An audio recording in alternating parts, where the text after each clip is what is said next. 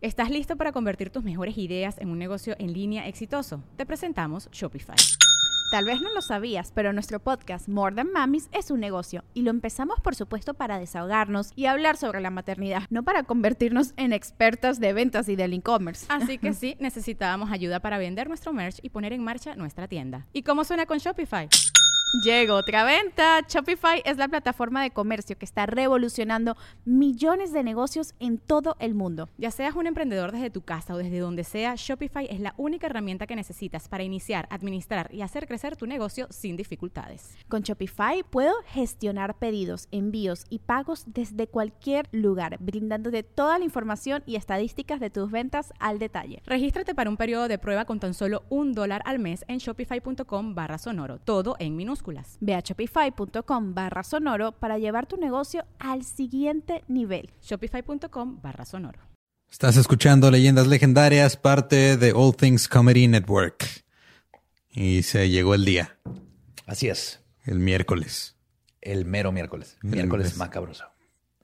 Hubo un mensaje que me llegó a Instagram, así que alguien que dijo: nada más sé que existen 2 días a la semana, que son el lunes y el miércoles. Fuera de eso, no sé en qué día vivo.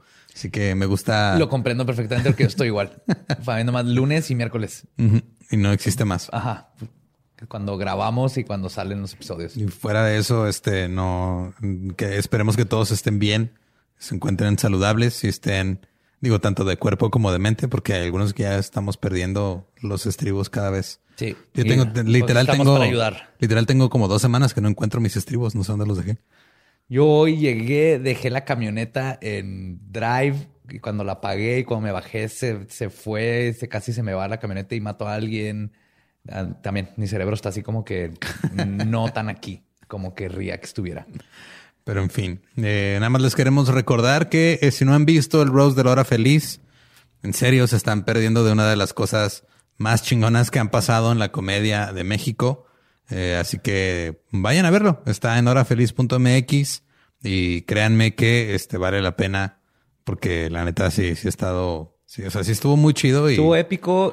Y si no han visto mi chamarra que ustedes tienen que ver porque fue lo único más épico que el show en sí. Uh-huh. Entre tu chamarra, el rap de Patti Vaselis en A Julia. Sí. ¿Qué más? Escalante sin playera. Ya es siempre. Ya es recurrente. Pero los chistes estuvieron buenos. Ajá. El ambiente estuvo a todo dar. Estuvo magnífico y grandioso. Así que entonces, aprovechen. Chéquenlo ahí en horafeliz.mx y cuando lo estén viendo, ahí nos taguean en sus historias. Por favor. Y también les queremos recordar que mañana no solamente es el Día del Niño, es el último día de abril. Lo que significa que es el último día de la mercancía de Leyendas Legendarias con 10% de descuento. Recuerden que, como les dijimos al principio del mes, todo el mes de abril hay descuento en la mercancía oficial de Leyendas. Todo lo que se recaude es para los proveedores. Sí, gracias por seguir con eso. Todo para apoyarlos. Gracias por seguir porque me trabé bien feo. Sí. Se me fue. Me tocó salvar el día por primera vez. Sí, exacto. El propósito de este descuento es que los proveedores puedan seguir proveyéndonos de mercancía. Todo lo que generen es para ellos. Este mes no estamos nosotros generando comisión de mercancía. Así es. Y fuera de eso, los dejamos con la segunda parte. Ya me acordé que iba a decir sobre esta segunda parte. Terminamos... O sea, no me acuerdo cómo terminamos, lo cual quiere decir que probablemente terminamos ebrios. Es que lo que empieza a pasar, y a los que están viendo, eventualmente a uno de estos dos se les ocurre sacar el mezcal.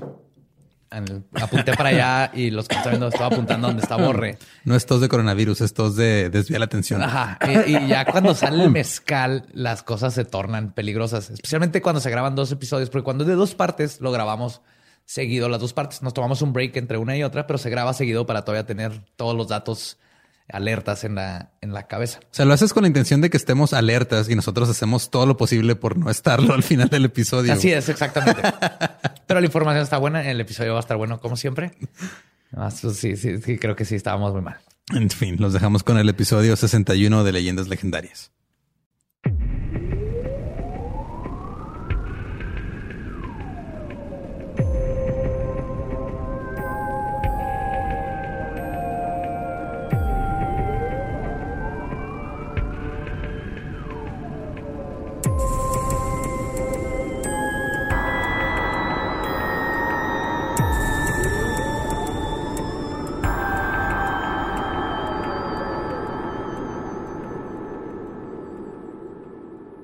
Bienvenidos a Leyendas Legendarias, el podcast en donde cada semana yo, José Antonio Badía, le contaré a Eduardo Espinosa y a un invitado especial casos de crimen real, fenómenos paranormales o eventos históricos tan peculiares, notorios y fantásticos que se ganaron el título de Leyendas Legendarias.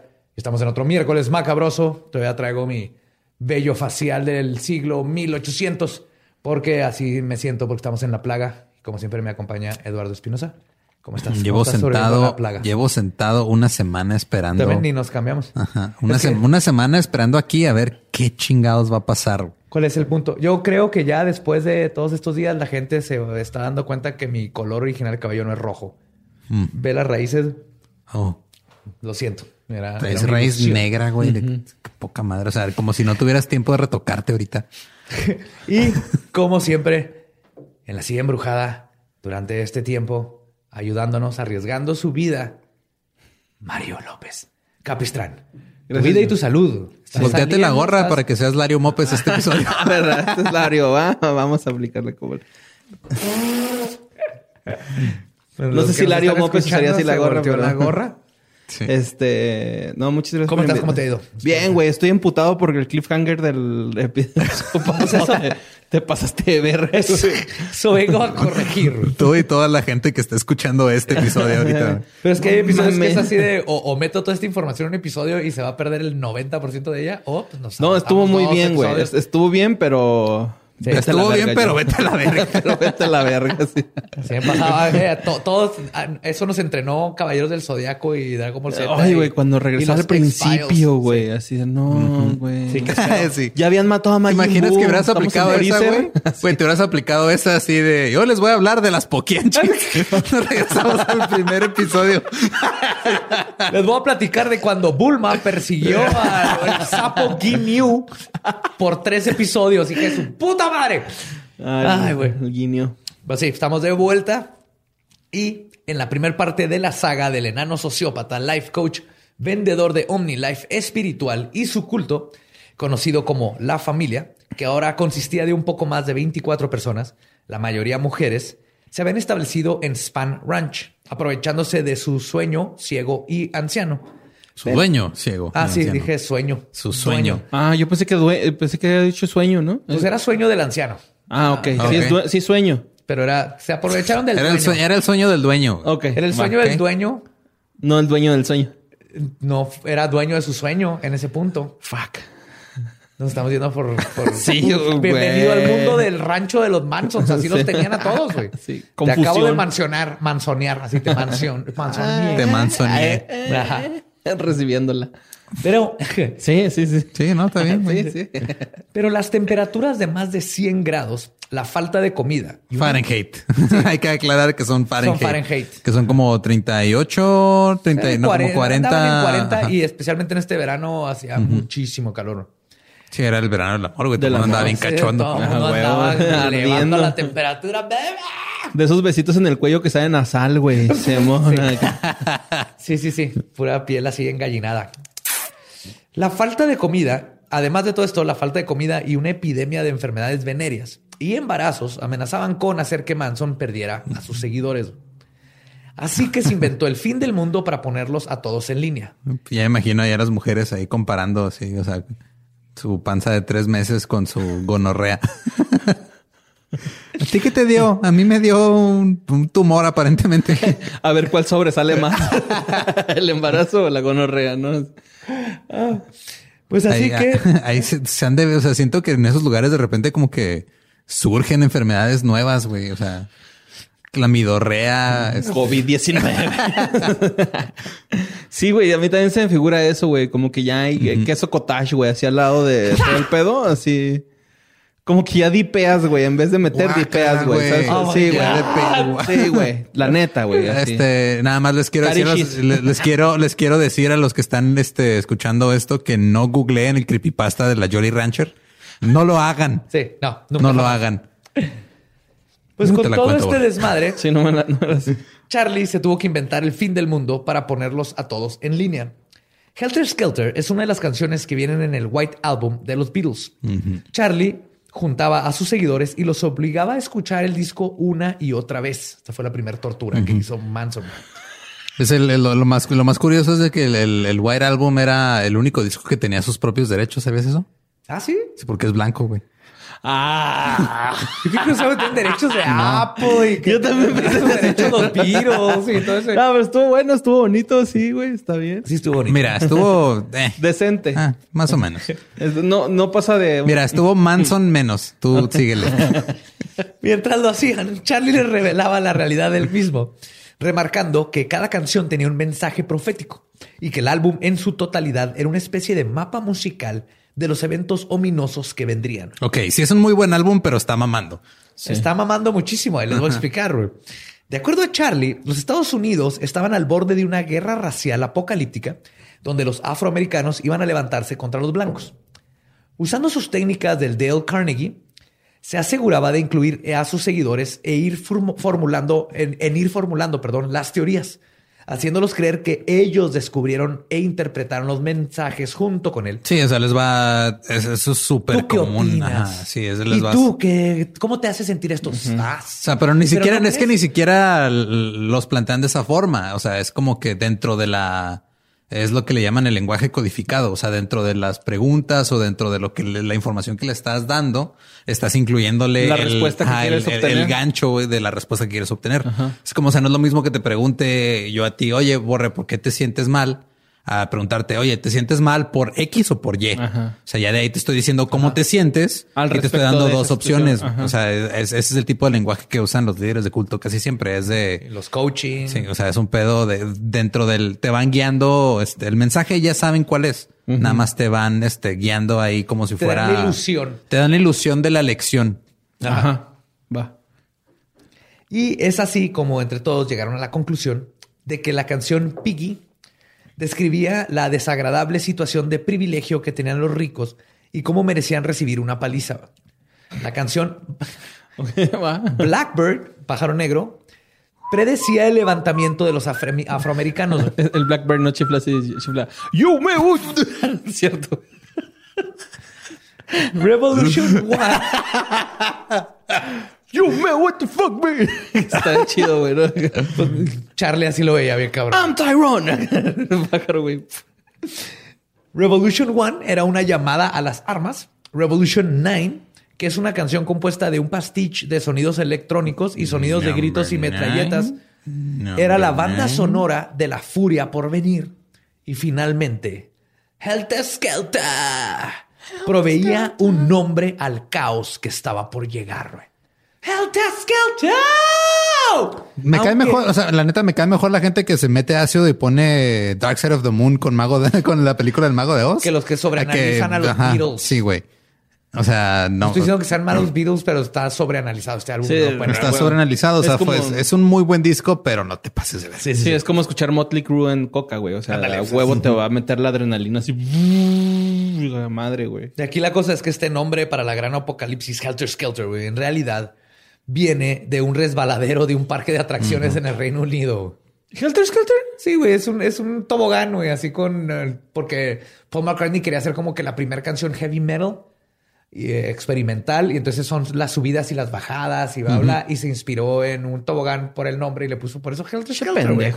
Todo este pedo viene de un tobogán, güey. Mira, Blackbird es una obra maestra. No voy a decir nada en contra de eso, pero pinche por la dicen eso. Sí se mamó, güey. Sí. Y utilizando sus conocimientos del libro del Apocalipsis, Charlie también iluminó a su culto explicándoles lo que el apóstol Juan quería decir cuando escribió el libro de Revelación, o Apocalipsis, como se le conoce. Cuando habla de que antes del Apocalipsis vendrá una plaga de chapulines, según Charlie se está refiriendo, claro, a los Beatles. ¿Eh? ¿Son insectos los dos? Obviamente. Además...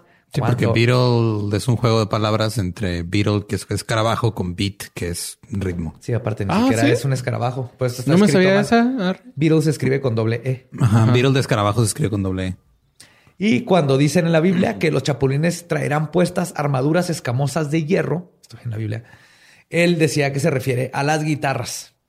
Y lo más importante, Juan predice la venida de 5 ángeles a la tierra. 4 de ellos son John, Paul, John y Ringo. Por alguna razón iban a mandar a Ringo, no sé por qué.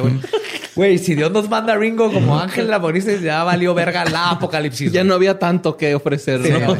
El apocalipsis va a estar fuera de tiempo.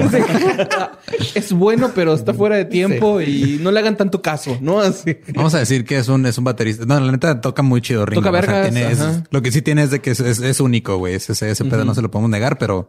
Como lo dije anteriormente, que no cante. Sí. Y lo que tienes que decir, los demás no lo tratan como adulto. Ah, también Alex Lora es único, güey, ¿no? O sea, me da un chingo de risa en Family Guy. Sí, esa escena donde agarran que llega Ringo y escribe una canción y luego sí la vamos a poner aquí en el refri. Ah, yo pensé que el de la pijamada, güey, que dijo dice una así de que no, mi Beatle favorito es Ringo y luego llega Ringo, hace una escalera de la ventana. ¿Qué? Alguien dijo que...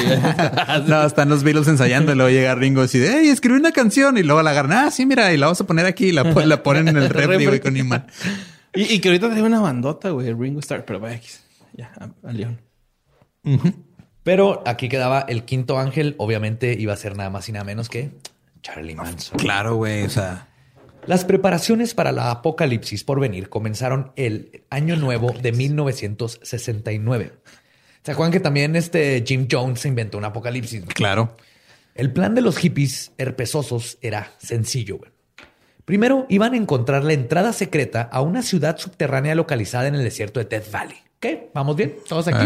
No, todo chido. Hasta ahí pelada, ¿verdad? Sí, es ¿Dónde está Death Valley? En California. En California. Es ahí mismo, donde estaban. Sí. Ajá. Sí, se rumora que hay una ciudad ahí abajo. No vivimos ahí. Pero ahí le iban a encontrar. Okay. Ahí es donde podrían escapar de la guerra. Y además ahí iban a esperar a que los Beatles se les unieran, güey. Espérate, güey. Güey. Espérate, déjame te explico. Ahí viene el John Lennon, güey. Va a llegar todo el mundo, güey. Luego, solo tenían que aguantar lo suficiente para que los afroamericanos mataran a todos los blancos y el planeta les perteneciera. Pero lo que iba a pasar, según Charlie, después es que los afroamericanos se iban a dar cuenta que no cuentan con la inteligencia ni las habilidades para sostener una civilización. No te pases del pinche vato racista, hijo de su puta madre. Sí, güey.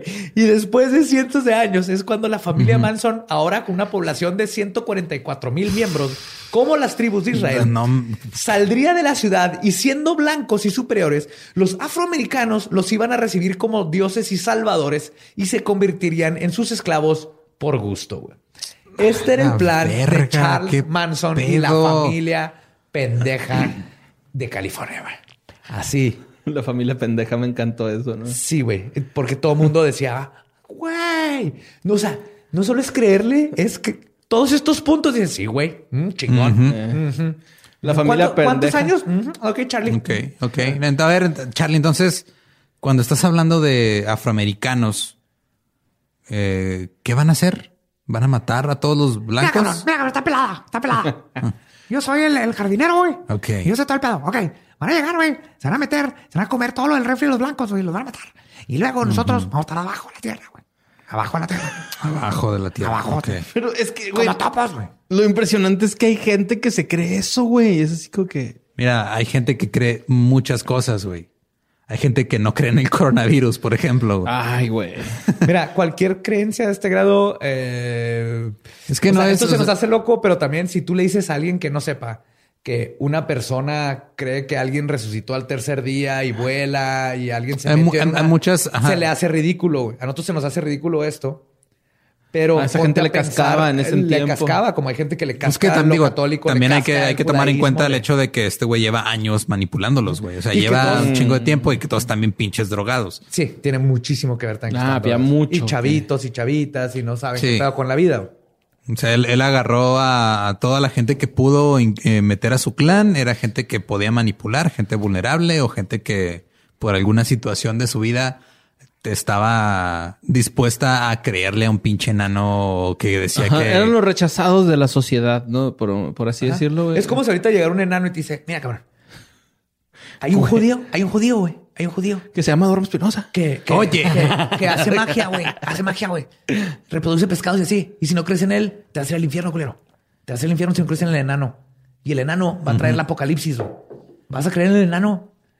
¿Que soy yo? que yo te voy a comunicar con el judío. Yo lo pondría a prueba, güey, al chile. Así el como punto que... es que ahorita se te hace ridículo decir, pero en ese tiempo era normal, ¿no? Lo que vienen a decirte los que llegan a la puerta a tocarte los testigos de Jehová. Que bueno, quién sabe. Si ahorita llega Kemonito a mi casa, me toca la puerta y me dice eso, igual se lo sigo. Pero nada más porque es Kemonito, no porque le voy a creer. Lo cargo y en mis brazos le pregunto, ¿es en serio Kemonito? Me dice su punto de vista, le doy un beso en la frente, lo bajo y le creo. Simón. Pero pues como pueden ver, no había ninguna falla en su lógica. Pero sí hay algo muy importante que hacer antes de desaparecer al búnker. Había que avisarle a los Beatles dónde iban a estar, obviamente, para que pudieran unírseles ahí. Para esto, Charlie necesitaba grabar un álbum en respuesta al del White Album de los Beatles para mandarles el plan y la dirección. Sí, así es como se iba a comunicar. O sea, una carta, güey. Una pinche carta. No, o sea, él también los Beatles, él también son criaturas sónicas. O escuchan. Como hombres polillas. Ajá. Pero, o sea, entonces este güey les mandó una carta, güey. No, quería hacer un álbum. Ajá, para escuchar los Beatles donde en mensaje codificado... ellos iban a entender que iban a estar ahí. Ah, ya era ciudad. Como que, mira, güey, te mando esta rola, güey, en donde estoy entendiendo tu canción de Helter Skelter, que me estás diciendo qué tengo que hacer y yo te estoy diciendo. Como un, era como un wink, wink. Pero entendí. También hasta, bueno, es lo que siempre se me hace interesante de todo lo que tiene que ver con cultos y este tipo de acciones. Se la creen, ¿no? Exacto, es hasta dónde se la creen, es hasta dónde, porque él sabe que está mamando, güey. Simón. Pero tiene que hacerlo. Entonces llega un punto donde también se lo empiezan a creer ellos mismos, güey. Ahora que lo mencionas, creo, es por ejemplo Carlos Trejo. Llegó un punto, creo yo, en donde sabes que estás haciendo tanta mamada que tienes una de dos. O vivir con la mentira y saber que estás pinche jodiendo a un chorro de gente y engañando a un puto de gente. O decides psicológicamente como que hacer un clic y empezar a creerte tus propias mamadas como un sistema de defensa para no sentirte como una persona bien pinche culera que se la ha pasado mintiendo toda su vida. No, y es que también tiene fundamento psicológico. O sea, cuando te repites una mentira lo suficiente, te la crees. Se hace realidad. Y hay gente, güey, neta, güey, esto no es pedo. Yo tengo un compa que decía, cotorreando, ¿no, güey? No hay poder más grande que la negación, pero es cierto, güey. No hay nada más grande que negar lo que... Es que es esto. No, güey. No, no es eso. Y no, sí, mira, aquí está. Pero no, güey, mira, yo tengo esto, ¿no? Yo tengo otros datos. Ajá, ándale. Que también nos vamos a dar cuenta que parte de esto de Manson era parte de cómo conseguir sus cosas, ¿no? O sea le tengo que grabar un álbum a los Beatles. No es tanto que se lo creía. Es ayúdenme todos ustedes a conseguir cómo grabar un álbum, güey. Vamos a vivir en el desierto porque viene el ayúdenme a mantener este pinche lugar... Porque nos vamos a ir al apocalipsis. Sí, primero tienes que guiar a la gente primero a que no cuestionen nada de lo que dices para que cuando les digas algo lo hagan. Esté ahí presente. Así, no todo es que se lo crea, sino también todo era manipular para cosas que él necesitaba. Güey. Ajá, sí. Y él tenía su pinche sueño frustrado de ser músico. Ajá, sí. De ser músico. Y hablando de eso, le habló a su conocido Terry Melcher, un prominente ejecutivo de una disquera e hijo de la actriz y cantante Doris Day. Ah, ok. Ajá. Charlie, ¿quién es ella? Doris Day. Era una actriz y cantante bien famosa de los como 30s, 40s. Okay. Clásica, sí, güera, starlet, de blanco y negro. Charlie conoció a Melcher cuando este los visitó en el rancho y se enamoró de Ruth Ann Morehouse, de 17 años. Charlie lo convenció a que fuera al rancho a grabarlo y quedaron en una fecha. Pero Melcher nunca apareció. Esto enfureció a Charlie, ¿quién decidió darle una visita a Melcher para confrontarlo? Güey. Melcher en esos tiempos vivía en la casa que pertenecía a su entonces novia, la actriz Candice Bergen. ¿No se acuerdan de ella? También es conocida. No. Viejita, bueno, no, viejita es como de los 60s, pero... Que vivía en la 10,050 de la calle Cielo Drive. Güey. El 23 de marzo de 1969, Charlie arribó a la dirección preguntando por Melcher. Fue recibido por el dueño de la propiedad, quien vivía en la casa de visitas, y que le informó a Melcher que Melcher se había ido a vivir a Malibú. Charlie en ese momento volteó al balcón y parada ahí, observando al extraño enano hippie que había ido a molestar, estaba la actriz Sharon Tate, ahora esposa del director Roman Polanski, los nuevos inquilinos de la propiedad. Y a un lado estaba Brad Pitt viéndolo sin playera desde arriba. ¿En serio? Arreglando la antena. No, güey. Neta, güey. Está arreglando la antena de Leonardo DiCaprio. Ah, eso pasa. Ah, pinches vatos spoilereadores, güey. ¿No lo has visto? No, no es un spoiler. Esa madre venía en el tráiler, güey. La escena donde está viendo desde arriba abajo a Charlie. También ahorita, ya vi porque hiciste la... También ahorita que te dije que... ¿Quién es cuál? Nomás vas a reconocerlo, no te spoileé nada. Sí, güey. Más bien pendejo yo. Ya tiene un chingo que salió, güey. También sí. Longshot me spoilereó Guardianes de la Galaxia 2, güey, con... Ya no mames, Guardianes de la Galaxia 2. No lo acepto, pinche Longshot. Oye. Pero sí. John Doe, güey. Pero está más chido. Revelas eso en tu rap, güey, por favor. A mi primo me lo respetas. No, o sea, es que los dos somos Espinosa con ese, lo cual es raro en el mundo. Sí, es muy raro. Un saludo a Longshot, que vergas. Porque está difícil que un güey se equivoque dos veces, güey, en actas de nacimiento. Oye, Espinosa es el original de España y te encargo con ese, con ese. Con sí, Z güey. Lo modificaron en Chile, según mis investigaciones. Eso es lo que dicen los Espinosa. Es con ese. Pues sin poder mandar su mensaje a los Beatles, Charlie comenzó a enfurecerse aún más. Comenzó un régimen en el rancho para la preparación hacia la avenida de Helter Skelter. Su familia tenía que aprender a sobrevivir con poca agua y comida. Así que racionaron ambas cosas. Aún más de lo que ya se racionaba simplemente porque no tenían ni madre. Sí, pues eran hippies que iban, tenían que ir a pepenar comida a los basureros y prostituirse por comida. Mira qué raro. Luego comenzaron las incursiones llamadas Creepy Crawls, que no hay traducción en español, pero es así como tirar mini Richard Ramírez, güey. Creepy Crawly. Es así como algo que se arrastra de forma tenebrosa. O sea, las cosas que se arrastran tenebrosamente en la noche. Okay. Y ellos le llamaban Creepy Crawls, donde Charlie instruía a sus seguidores a meterse a casas de celebridades y gente rica para reacomodar los muebles y crear caos y eventualmente comenzar. Sí, estaban gaslighting. Genios, güey. Genios. Hasta ahí estaba Fanny. Es que no hacían nada más que reacomodaban la sala, güey. Entonces llegaba pinche vato así que... Oye, Fernanda, ¿qué pedo? ¡Ah, cabrón! Yo no fui. ¿Y mi sofá, güey? ¿Por qué el sofá está en la cocina, pendejo? ¿Cómo se llaman estos güeyes que se molestan un chingo cuando les mueven sus cosas de los lugares? Los fresas.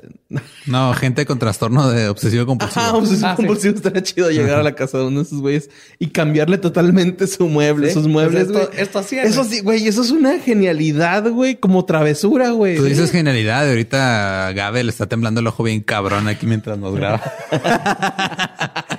Pues eventualmente empezaron a robarse tarjetas de crédito y cosas que pudieran para sobrevivir. Pues están en la casa. Pero hasta ahí era vandalismo. Ajá. Sí. La situación... Travesura. Es que existe todo este pedo que le llaman el gaslighting, que es cuando haces ciertas acciones para hacerle creer a una persona que se está volviendo loca. Que ahorita lo usan como cualquier cosa. Sí, o sea, es el pedo de negar la verdad o decir de con mientras jefe, está pasando güey. Mientras está. Todo viene del término ruso. Es un pedo de, pero bueno, según lo que yo tenía entendido, vendían el término de cuando usan lámparas de gas y los rusos llegaban y te vaciaban el gas. Te vaciaban el gas para que tú decías, acaban, compré gas ayer porque ya no se acabó.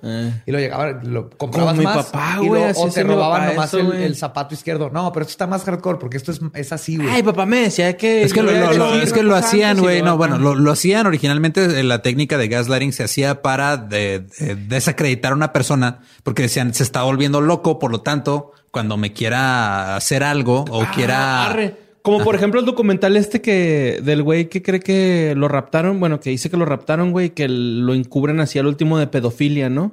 Los ovnis. ¿Te acuerdas del tema? No. Gaslighting era para que tú creas que tú mismo estás loco. Güey. Tú mismo. Ah, sí. Okay, porque de repente llegas y dices, no es como que este güey está loco. Es yo mismo estoy loco. Tú mismo empiezas a dudar de tu sanidad porque dices, güey, ¿dónde está mi zapato izquierdo, güey?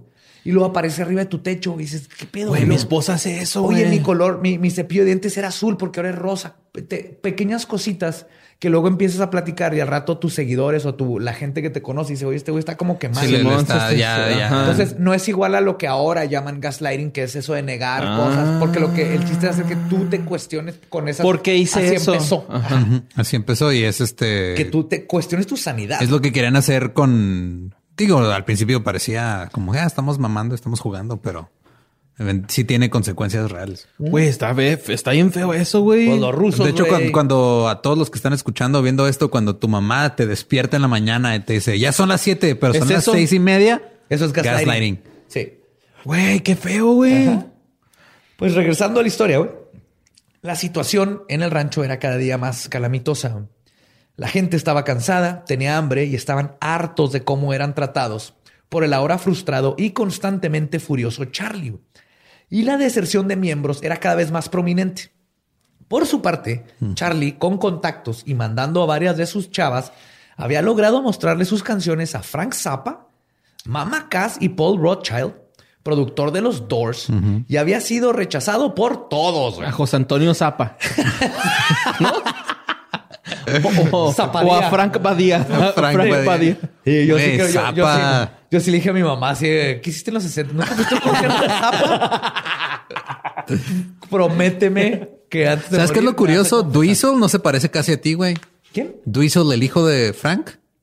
Y Moon tampoco se parecen a ti, güey. No, es que no es de Frank. Es que no son de Frank. No, o sea, es que a lo que voy es de que los genes fuertes no eran de Frank, eran de la mamá. Ah, sí. Ajá. Tiene sentido, güey. Pues aquí el pedo es que para Manson estaba cometiendo uno de los más grandes pecados que puede hacer un líder de culto. Estar equivocado en sus predicciones. Sí. Fuck. Sin el álbum para señalar a los Beatles dónde iban a estar, el plan profético se venía abajo y su gente dudaría de él. Así que aceleró su plan. Primero le explicó a los seguidores que Melcher lo había traicionado como Judas a Jesús y que el no tener el disco solo comprobaba que la profecía era correcta porque todos estaban en su contra. Y volteó la explicación. Lo que siempre hacen los de culto, que se topan con una pared, así como que ¿what? Te la voltean y justifican. Después mandó a un equipo de Creepy Crawlers a la casa en Malibú, donde ahora vivía Melcher, para que le robaran un telescopio de su patio, mandándole un mensaje de que no se podía esconder de ellos. Okay. Así como para... Sé dónde está, cabrón. No me quieres grabar. Sé dónde estás grabar? Y tu hobby va a valer verga, como ves. Así que me vas a... Te voy a chingar tu pasión. ¿Qué pendejo? Tengo tu telescopio. Charlie Manson. Melcher nunca pensó que la familia Manson le había robado su telescopio, güey. Pues no, obviamente no. Nunca, güey. Nunca, jamás. Hasta que después de los asesinatos y todo, se enteró. Dijo, yo creo que se lo robó, güey. No, nomás dijo... Okay. Contrátame otra vez Acuérdense de esta cosa donde van a tratar de hacer algo y no funciona, que no se dan cuenta que eran ellos. Es hilarante, güey. Le sucede bastante porque Manson es un pendejo. Después Charlie comenzó a proponer que los Creepy Crawls subieran de nivel. Quizás comenzar a secuestrar a los piggies o la gente rica. Incluso comenzó a planear que podrían adelantar la guerra racial, que según Charlie comenzaría con los afroamericanos invadiendo las casas de los ricos blancos y matándolos. Si ellos, la familia, hacían lo mismo y lo hacían parecer como que era parte del Helter Skelter, ya que al parecer, según Charlie, Helter Skelter no había comenzado porque los afroamericanos eran demasiado idiotas para darse cuenta de que tenían que comenzar la apocalipsis, güey. Así es como justificó que... Porque le decían, oye, güey, ¿por qué no ha empezado? Y decía, es que los negros no saben que son parte ¿Cómo justifico mi racismo con racismo más culero todavía? Güey. Y mi con la verdad. No es cierto. ¿Cómo me justifico con la verdad?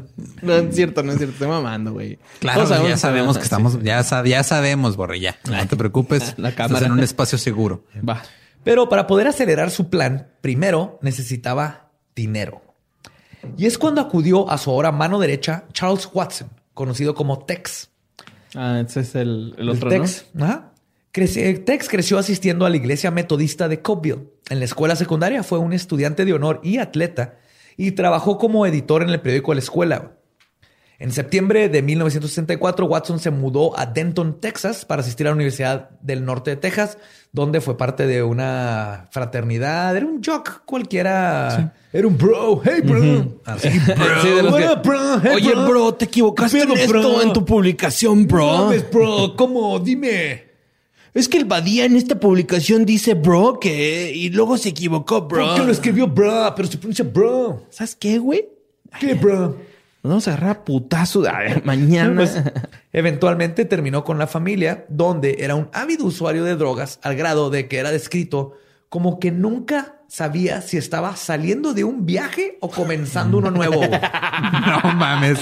¡Mi vida, güey! Sí, güey. ¿Qué, güey? Te llevo 3 capítulos en Leyendas Legendarias seguido, güey. Está pasando en verdad. Ya son 4, güey. Sí, este es el 4, sí. A diferencia de Charlie, Tex era un hombre de acciones que no tenía miedo a actuar, pero era leal a Charlie. Ah, un hombre de acciones que no tenía miedo a actuar, ¿ok? Ah. Pues sí, güey. O sea, está bien. El verdadero hombre de acción. Exacto. Action Man, el verdadero hombre de acción. También estaba pensando en ese juguete. Y cuando le informó a la familia que le iba a entrar a vender drogas, y él era leal a Charlie. Ajá. Y cuando Charlie le informó a Tex que la familia le iba a entrar a vender drogas para conseguir dinero rápido, Tex inmediatamente se puso a trabajar. Oh, ok. O sea, Charlie le dijo, güey, necesitamos lana. Tengo una idea. Vamos a vender drogas. Ahora vamos a vender drogas. Tex dijo... Va, güey. I got this. I got you. No, le dijo, I got you, bro. I got you, bro. Yeah, bro. Yeah, bro. Contactó a su amiga Luela, quien era una dealer, y le dijo que quería comprar 2,500 de la lechuga de Lucifer, del apio de Astaroth, del cilantro de Choronzón, del perejil de Pazuzu, de la marihuana más chingona que tuviera, güey. ¿Qué? Ay, sorry, jefa. Luela. Pero sí le he probado. Sorry, jefa, por esta vida loca. Luela hizo el trato con un dealer afroamericano del tamaño de un tanque llamado Bernard Crowe, conocido en la calle como Lotzapopa. Lotzapopa, o sea, un chingo Lotza de papá. Lots es un chingo. Of papa. Papa es... With. Mucho papá. Mucho papá. Lotzapopa. Quien, por la confianza que le tenía a Luela, le dio el dinero por adelantado, el cual ella le entregó a Tex. Y Tex simplemente se fue porque no tenía $2,500 de la col de Cthulhu. O sea, nomás el güey llegó y le dijo... A su amiga le dijo, tengo $2,500 de mota. Llegó a venderle mota que no tenía. Ajá. Okay, y ella, como lo conocía, y lo único que hizo es quemar a su amiga, güey. Aparte, qué culero hacer eso. Es que es el orco clásico, güey. Es el clásico de que, güey, mira, güey, tengo esto, güey. Vamos a probarlo, a ver cómo te sientes. Y luego ya estás acá chido, güey. Y de repente, mira, güey, te lo puedo vender. Ah. Y ya te quedas así como que, pues véndemelo, ¿no? Ya estamos aquí, güey. Ya estamos aquí. Sí. Pues cuando Lotzapopa se enteró, llamó al rancho donde Charlie le mintió y le dijo que Tex se había desaparecido con el dinero. A lo que Lotzapopa sonaba una pizzería bien larga. Lotzapopa, 3 pizzas por 2 todos los días. Lotzapopa. Es que lo estás leyendo mal, güey. No se lee en italiano. Se lee en algo que no voy a decir porque es racialmente inadmisible. No. Hazlo, güey, por favor. Wey. La miñota, pepperoni, pirlo, Juventus. Gionopo, Lotzapopa le contestó la Juventus. Perché Gattuso, buffoni, peperoni, te tu pelada, la culera Quaresma. Un saludo alla mignota che la amamo, amore all'italiano. No, mamma mía. Y después de esa clase de italiano continuamos con leyendas legendarias. Pues les faltó el Joseroni, pero todo bien. Pues cuando le dice Manson que este güey se peló, Lotzapopa le contestó que le valía verga. Le dijo a Charlie que pertenecía al grupo revolucionario de las Panteras Negras, güey. Oh, shit. Que si no le daban su dinero o su mota, iba a juntar un ejército de Panteras Negras e iban a ir a matar a todos en el puto rancho, güey. Es que no te metes con las Panteras Negras, güey, No te metes con un negro, güey. Es punto, güey. ¿Sabes? O sea, no puedes... jugarle albergues con... No te metes con... No con nadie. Mal, no, o sea, bueno, primero es no quedas mal con un narcotraficante. Eso iba. Eso es lo que iba a decir. No, independientemente de que sea lo que sea. Yo he quedado mal con algunos. Y se portan chido, güey. Nada más así que... A ver, ¿por qué te pasaste de verga? No, mira, güey, pues es que la neta... Yo andaba bien a carizo, güey. La neta, aquí tengo tu feria, pero ahí está, ¿no? Pues Lotzapopa como que por ahí iba, güey. Ahorita nomás dijo eso cuando... Pues le marcó, güey. O sea, él sabía dónde vivía, pero le marcó primero para decirle, oye, güey. Sí, primero, a ver, regla... malentendido. Sí, fue de, a ver, mira, está pasando esto. ¿Qué pedo? Ajá. ¿Lo vas a arreglar o quieres que se vaya a la verga? O sea, las Panteras Negras. Pero la cosa aquí es que Lotzapopa no era miembro de las Panteras Negras. No, que la chingada. Un charlatán hablando con otro charlatán. No, era un pinche bluff. Negro acá, güey. Era un bluff. Charlie se la creyó totalmente. Pero, o sea, era negro. Sí, pero eso no quiere decir, o sea, güey, no todos los asiáticos son familiares. O sea, no quiere decir ¿qué? No, pero todos los negros son miembros de las Panteras Negras. Bueno, sí, es cierto. Simón, yo me pasé de verga, perdón. O sea, las Panteras Negras es un grupo revolucionario. O sea, papá dijo que era, pero no, era nomás para decirle al güey, oye, dame mis cosas o te mando las Panteras Negras. Es como cuando, para los que ya vieron cómo me hice la cicatriz en mi cara, si no la han visto, ahí están mis historias de Instagram en las destacadas. Cuando mi papá fue a recogerme allá a Puerto Peñasco, ya todo jodido, él llegó e intimidó al dueño del lugar donde me rentaron la cuatrimoto en la que me partí la madre. Lo intimidó diciendo que es que yo soy de Juárez. Y ya, o sea, él asumió que todos los juarenses son narcos. Güey. Él no implicó nada, nomás dijo soy de Juárez. Nada más dijo soy de Juárez. Y dejó que los otros jueces de racismo. Sí, porque me querían cobrar el desmadre de... O sea, me querían cobrar el daño que le hice a la cuatrimoto con la que me partí la cara. Y pasó un chingo, ¿no? Así de que ¿dónde eres? De Juárez. ¿Cómo está la violencia allá? Vas a la verga, güey. Usted vive la misma violencia o... Bueno, menos. Pero sí vive la misma violencia. Todo México estamos igual de jodidos. Pero en fin, más acá, estamos desviando un chingo. Es una cosa social, güey. Pero hablando de chingadas sociales, Lotza Popa le dice... Y lo importante es que él no era de las Panteras, pero Charlie sí le creyó, güey. Uh-huh. Y además le tenía pavor a la gente afroamericana, especialmente después de haber sido intimidado en varias ocasiones en prisión por esa comunidad. Mm. No, y porque aparte, igual que tú, creía que todos los negros eran parte de las Panteras. Espérate, yo no creo eso, güey. Aguanta, Badía. Yo no creo eso, güey. Yo tengo amigos negros, güey. Son de un buen pedo, güey. Aguanta, güey. No. Mis black guys, I love you guys, pero... Sí, muchos de ustedes hacen esa mamá. Pero, güey, me han arrestado, güey, en la línea del puente. Pero... Y ahora Charlie no puede dejar que sus seguidores lo hubieran intimidado. Mucho menos por una comunidad que él mismo predicaba que eran inferiores. Uh-huh. Así que decidió actuar. En el verano de 1969, Charlie accedió a tener una junta con Lotza Papa para darle su dinero. El verdadero plan de Charlie era el siguiente. Sería acompañado a la junta por un miembro de la familia de nombre TJ Walleman, a quien le explicó que él estaría detrás de Charlie. Y cuando Charlie diera la señal, Walleman tomaría la pistola que Charlie traería escondida atrás de la espalda y mataría a Lotza Popa. Cuando llegaron a la junta, todo iba de acuerdo al plan, hasta que Charlie dio la señal. ¡No, Lotza Popa, todo chingón! ¡Mátalo, culero, mátalo! Walleman se congeló y no hizo nada. Charlie entró en pánico, sacó él mismo la pistola, apuntó y disparó. La pistola se trabó, disparó de nuevo y le dio a Lotza Popa. Luego le apuntó a los dos guardaespaldas amenazantemente y huyeron del lugar. Lotza Popa... ¿En qué ángulo estaba apuntando? Porque, o sea, estaba apuntando de abajo hacia arriba. O sea, que disparó en parábola. ¿Era un ángulo recto o era un ángulo agudo? Un tiro con chanfle, güey. Nah, güey. Sí, imagínate a Charlie con esta cosa que describen como un tanque, güey. Fuck, güey. Sí, güey. Bueno, y obviamente, perdón, que Charlie, quien nunca había disparado una pistola contra alguien en su vida, no logró quitarle la vida a Lotza Popa, güey. Y ahora, güey, tenía un dealer afroamericano tamaño tanque emputado, no solo por su dinero, sino porque Charlie le disparó, güey. Lo trató de matar. O sea, sí le dio, pero no lo mató, güey. ¿Cómo cagar más las cosas, verdad, güey? Porque tiene un negro, güey, que ya es parte de él. Y el güey canta así como... Waking away downtown, walking fast, faces fast in a hold. Güey... Imagínate a Terry Crews, güey, en tu familia. Imagínate esta escena con Terry Crews y un tipo de metro y medio. Así imagínense esta escena de Charlie contra Terry Crews y no funcionó, güey. O sea, es la única vez que Charlie trata de hacer algo y la caga horriblemente, güey. Y obviamente la historia que Charlie le contó a la familia fue que lo mató ahí mismo, güey. Y que todo está bien, ya arreglé el pedo, Tex está chingón, me debe una. Listo, la familia sigue.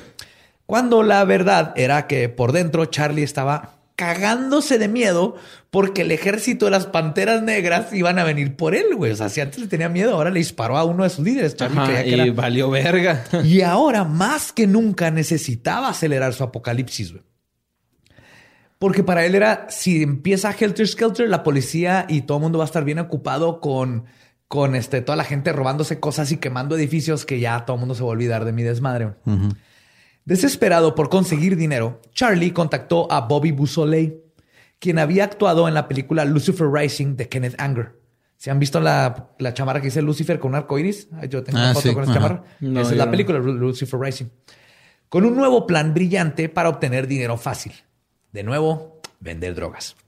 Beausoleil nunca fue parte de la familia. Solo era un conocido de Charlie, con quien a veces coincidía en necesidades.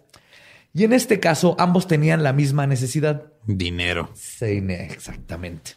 Charlie, para empezar, Helter Skelter, y más que nada para poder esconderse de los Zapapao, y Beausoleil porque le había vendido mezcalina a un grupo de bikers que, según los bikers, no estaba buena y ahora querían que le regresaran su dinero. Que sana la verga, la mezcalina donde sea está buena, güey. No mames. De hecho, sí, ¿no? Eran los bikers tratando de chingar a este cabrón. No saben qué pedo, güey. Eso no es lo importante. Sí. O sea, puedes saber mucho de motos, pero si no sabes de drogas, no sabes nada, güey. Pues Charlie encontró una solución mutuamente beneficiosa. Confrontar al dealer que le vendió la mezcalina a Beausoleil y de una vez robarle todo el dinero y producto que tuviera. Y así tendrían dinero y se quitarían de este problema de encima. Ese dealer era... ¿De dónde sacaba los planes Charlie? ¿De la Rosa de Guadalupe? Güey, no te pases de verga, güey. Sí, güey. Como que estaba bien pendejo, güey. Se me presentó la situación, voy a hacer esto. Y si nos vamos todas las esquinas a pedir dinero, güey. Vamos a empezar por ahí. No. Y luego hacemos hamacas con hemp. Vamos a crecer nuestra propia mota. No, güey. Es que es visionario, güey. Vamos a drogarnos hasta que valga verga. ¿Sabes cómo? O sea, es eso, güey. Se va directo. Vamos a drogarnos y Manson, hasta que nuestra cabeza ya no sepa qué hacer y lo vamos a hacer. Manson tiene hasta que nuestra cabeza no sepa qué hacer y lo vamos a hacer. Ajá. Sí, güey. Wow. Manson tenía la habilidad innata de hacer un plan de cómo irse directamente a valer verga, güey. Así. No importa lo que planeara, el destino era valer verga, güey. Pero este dealer que querían atacar, güey, se llamaba Gary Hinman. Era un budista bonachón. Sí, güey. Era conocido a la familia y nunca se unió porque él era budista, güey. Era un budista, güey. Porque sabía qué pedo, güey. Sí, o sea... que siempre había sido generoso con sus posesiones, carros y drogas cuando la familia Manson las necesitaba, güey. Les había dado droga, les prestaba sus carros, todo, güey. O sea, era budista, así. No le importaba lo material. Mira, aquí tengo mezcalina toda. Aquí hay. Si tienes para pagarme, padre. Como si cuando llega un güey con crico, güey, a tratar de influenciarte, ¿no? En una ciudad donde no hay crico todavía, güey. Me pasó en San Luis Potosí. Pero sí. Y yo no acepté, güey. Soy una persona... Te estamos sacando todo lo de adentro. Sí, güey. Es como tu terapia, güey. A mí me llegó un vato, güey. Qué bueno que no viviste en los tiempos de Manson. Me preocupas, Borre. Sí, güey. Neta, sí, güey. Yo también digo que sí, güey. Pero... O sea... Neta, güey. Me acuerdo un chingo en San Luis, güey, que llegó un güey así con una bolsa del Soriana, güey. Así aturrada, güey. De cristal, güey. Y yo decía, ay, no, güey, pues trae cristal, no, a León. Yo quiero verduras. Pero ya cuando me enteré de qué pedo con el cristal, dije, cabrón, no mames, esa pinche bolsa son 3 carros, ¿no, güey? O sea, aquí en la frontera, ¿no? Que son fáciles de conseguir. Pero en ese tiempo a mí me dio miedo, güey, y sí probé, la neta, güey, acá. Dije, a ver qué pedo. Pero me arrepiento de haberlo hecho, güey. Dije, pues sí, de que, güey, what the fuck, güey, porque hice esa mamada, güey, me pasé de verga. Pero está chido, pero no lo vuelvo a hacer. ¿Sabes cómo? Perfecto, güey. ¿Sí? O sea, sí lo hubiera hecho al Manson así como que sí, güey, vamos a hacer lo que tú quieras. Pero ya después hubiera sido así de... No te creas, no, güey. ¿Estás seguro? Fue la peda. Güey, acabas de describir justamente lo que pasó con los asesinatos de Manson, güey. Ok, güey, vamos a hacer lo que tú quieras, pero después... Pues... Ay, güey, sí, güey. Qué bueno que no esté con Manson, güey. Te amo. Así que el viernes 25 de julio del 69, Charlie, de nuevo no queriendo ensuciar sus manos, mandó a Bruce Davis, Susan Atkins y Mary Brunner a acompañar a Beausoleil para confrontar y asaltar a Hinman, el budista. Después de confrontarlo, Hinman les dijo que no tenía dinero y que la mezcalina estaba perfectamente bien, que no tenía por qué venderle mezcalina. Mala, güey. Es que también a quién se le ocurre la pendejada de asaltar a un budista. O sea, voy a asaltar a alguien que es notorio porque le vale verga las posesiones. Asaltar a un budista es llegar y decirle, oye, güey, dame lo que traes. Ok, ahí está. Mi alma. Bye. ¿Qué es esto? Es mi necesidad de ser. Ajá. Y mi asociación con todas las cosas. Vamos a hacer lo que tú quieras. No, así prácticamente, güey. Pues le dice que la mezclina estaba bien, que no entiende qué está pasando. Y que aparte, pues no sea porque lo estaban partiendo la madre, cuando siempre había sido un buen amigo a la familia, güey. Después de horas de golpearlo y tortura, güey, Beausoleil le marcó a Charlie para decirle que Hinman no les quería decir dónde estaba el dinero o la droga, güey. Pues porque no tenía. Porque no tenía, exactamente. Y Charlie estaba seguro que tenía que haber dinero, güey.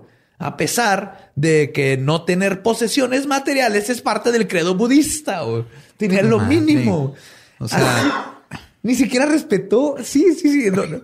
Este güey, si hubiera un mapa de cómo cagarla en todo, así un bingo.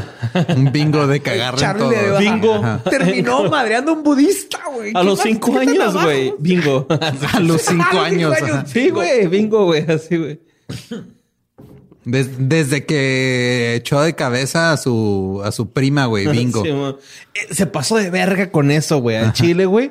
Yo si lo conociera, güey... Bueno, ya no puedo, pero si lo hubiera conocido, güey, y me hubiera enterado de eso antes de conocerlo, güey, le daba unas patadas, güey, al chile, güey, porque se portó vergas con su prima.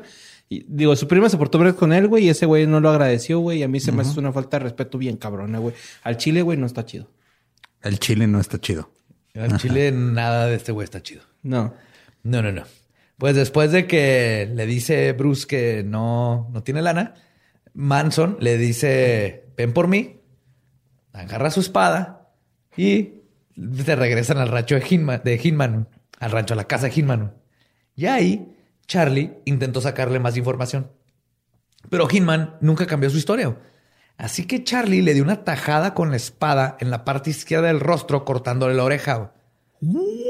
Sí, y luego se fue, güey. Dejando a Beausoleil a que se asegurara de conseguir el dinero que no existía, güey. O sea, nomás llegó a poner un putazo con una espada y luego se fue, güey. Van Gogh. Como acá. A marcar su familiar, básicamente, de, acuérdense que yo soy el que está haciendo todo este pedo, ¿verdad? El verga. Era lo que más chingón le preocupaba. Ajá. Pero vuelvo a lo mismo. Se paró en varios directorios para alcanzar la oreja de este güey. No, la espada era demasiado larga como para alcanzarnos. ¡Agáchate, culero! ¡Agáchate! Como pegándole una piñata, güey, con la espada. Pasando hacia arriba. Güey. Dale, Manson. No pierdas el tino. ¡No me canses, pendejo, güey! ¡Soy el jardinero colorado! Durante el sábado y hasta el domingo, Hinman seguía siendo torturado. Al punto de que Susan y Mary le rogaron a Beausoleil que ya lo dejara en paz. Hinman le dijo que en cuanto se fueran, le iba a hablar a la policía. Cuando Beausoleil le informó esto a Charlie, entró en pánico. Charlie. Sí. Uh-huh. Si la policía se enteraba de lo que habían hecho, aunado a que estaba aún bajo libertad provisional, Charlie volvería a la cárcel y seguramente la condena sería larguísima. Pero ya tenía varios ratos sin caer a la cárcel, ¿va, güey? Ya tenía como unos, 10 años. Pero seguía... No tanto, güey. No tanto. No, tenía 8. Poquito. Sí, no, pero le dieron... 5. Pero tenía más... Tenía como 10 o 15 años de que libertad condicional. Ajá. Sí, pero... O sea, de que se tiene que estar reportando con su oficial de libertad condicional cada cierto tiempo. Y... Imagínate ser el oficial de condena, güey, acá. Llegando al rancho y lo... ¿Qué onda, Carlos? ¿Cómo estás? Carlos, ¿no? No, muy bien, licenciado, muy bien. Mira, pues vengo a ver cómo estás, güey. El Carlos así de, mire, oficial, yo traigo un cuadro de ácido, a ver si no se lo quiero echar antes de que platiquemos. Ok. Vamos, y los dos, todo bien. Aquí, sí, güey, súper tripeados, güey. Sí, no, él seguía en libertad condicional. Entonces, Charlie decidió dar la orden a Beausoleil de que matara a Hinman, pensando que se podía deshacer de 2 pájaros de un tiro. Le indicó a Beausoleil que dejara evidencia para inculpar a las Panteras Negras.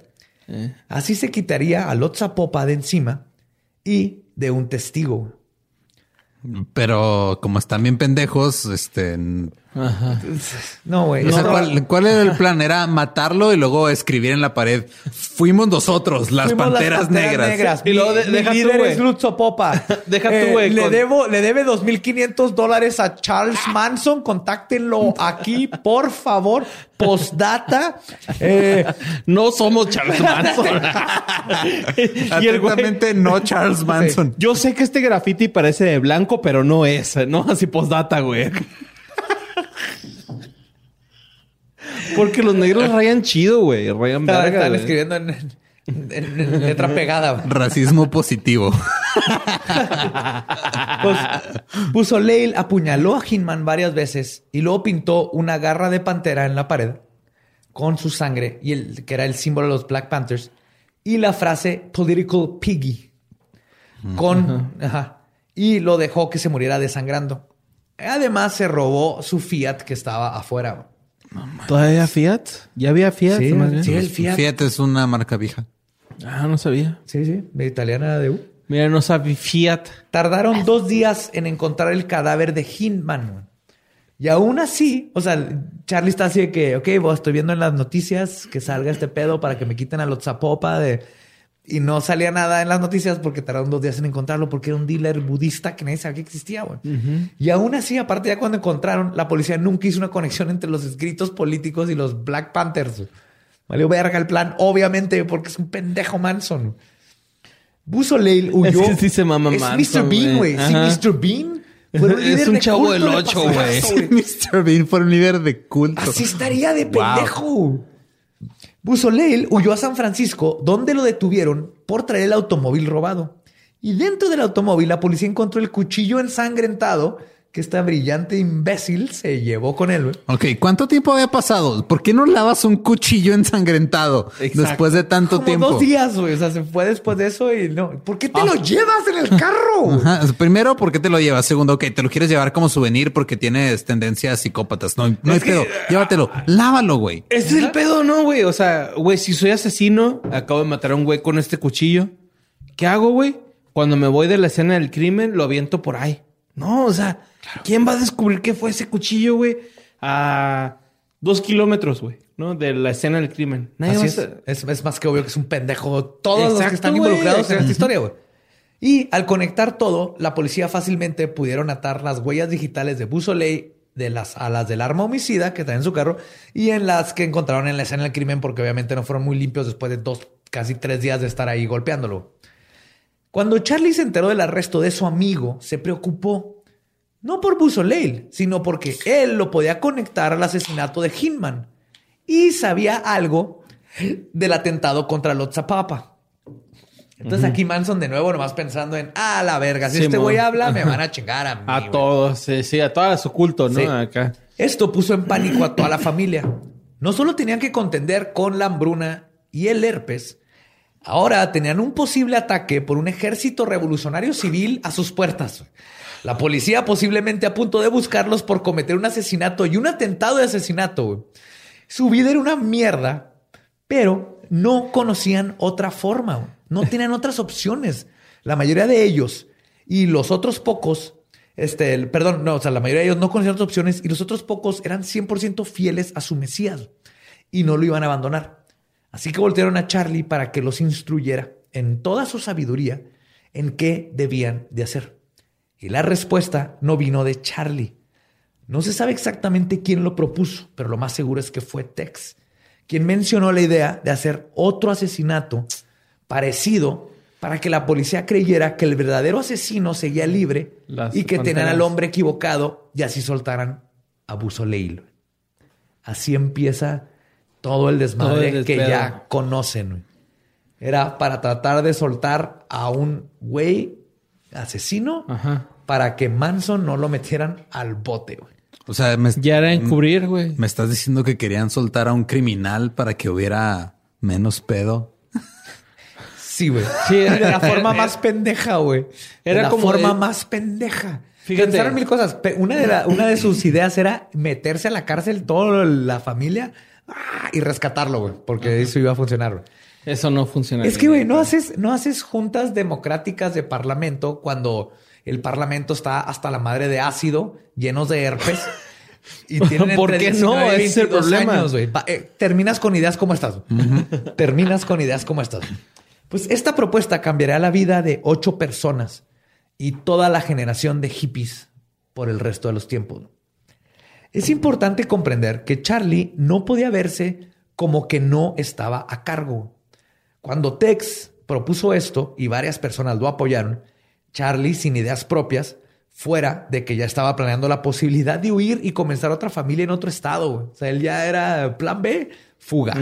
Plan B, me voy a ir por cigarros. Sí. Y empezar otra familia en otro estado. ¿No? Un fume y ya me fui sin despedirme, Simón. Pues él reaccionó haciendo lo que hacía mejor, haciéndoles creer que la idea fue suya, pero al mismo tiempo también de ellos poquito. Pero que no se les olvidara que fue de Charlie y no de Tex. El que tiene los huevos para salvar a todos soy Charlie fucking Manson. Así que Charlie dedujo que la policía no había hecho la conexión entre los mensajes de Political Piggy y la guerra de las panteras negras porque la víctima no era alguien famosa. Así que para el segundo crimen, su blanco debería de ser alguien más prominente. Y de nuevo Charlie creyó que podría matar dos pájaros de un tiro. Comenzar el Helter Skelter y sacar a Beausoleil. Y con esto salvaría a su propio pellejo, porque es lo único que le importaba. A final de cuentas, él estaba bien. Él mismo. El mismo día del plan, recibieron una llamada de que Sandy y Mary habían sido arrestadas por usar tarjetas de crédito robadas y necesitaban $600 de fianza para salir. Ahora Charlie tenía que contender con un ejército a su puerta, Beausoleil, Sandy y Mary, comenzar un apocalipsis y aún no podía grabar su álbum para avisar a los Beatles dónde iban a estar. Aquí sí comprendo, así que hijos de puta más que... ¿A qué horas hago las cosas? No mames, cabrones. Arreglo un tubo y rompen otro. Pues bajo tanta presión, Charlie decidió que ese día tenían que comenzar Helter Skelter. El 8 de agosto de 1969, Charlie decidió que obviamente él no iba a mancharse las manos como siempre, así que reunió a su equipo de ataque. Susan Atkins, Sadie, que había estado en el asesinato con Beausoleil y que sabría qué poner en la pared. Patricia Krenwinkel, Big Patty, sería el músculo, y la nueva seguidora, Linda Kasabian, la escogieron porque tenía una licencia de manejar vigente. No mames. Sí, y ni siquiera manejó, güey. Aparte, él dijo, yo no me voy a ensuciar las manos porque honestamente no alcanzo lavabo para lavármelas. Ahí está la pelos. Que mate, era un paroto toteno. Pero Pati, como en la familia las mujeres solo sirven para cuidar a los hombres y servirlos, Charlie decidió que tenía que ir uno con ellas. Así que le dijo a Tex... Y le dio una pistola calibre 22 y también le dijo que tenían que matar a todos y dejar palabras igual que en la casa de los Beausoleil. Tex le dijo que no creía que se pudiera acordar de las palabras porque andaba hasta la madre. Así que Charlie le dijo, ok, no te preocupes, no hay pedo. Una de las chavas va a saber qué poner. Sí. Desde ahí sabes que tu plan va a estar de la verga, güey. Lo más importante, güey. Escúchame, cabrón. Lo más importante es que pongas Political Piggy. ¿Qué? Political Piggy. Political Piggy. No te agüites. Puta madre. Ahí va a estar una morra que lo va a poner. Bueno, no. Tania va a poner ahí. Ay, hubieras dicho desde un principio, güey. O sea, ¿yo por qué me tengo que preocupar de estas pendejadas? Pero con la sangre. No, así con ¿Era con sangre? Sí, era con sangre. Y antes de que partieran, Charlie se acercó al carro y le dijo a Susan, do something witchy. Haz algo de bruja. Haz algo brujoso. Brujoso, sí. El witchy tampoco es nada más embrujesco. Haz algo witchy lo postly. No, eso no, eso es otro pedo. Fórjate un gallo con pie de bebé. No, así, güey. What? ¿Nunca lo han hecho?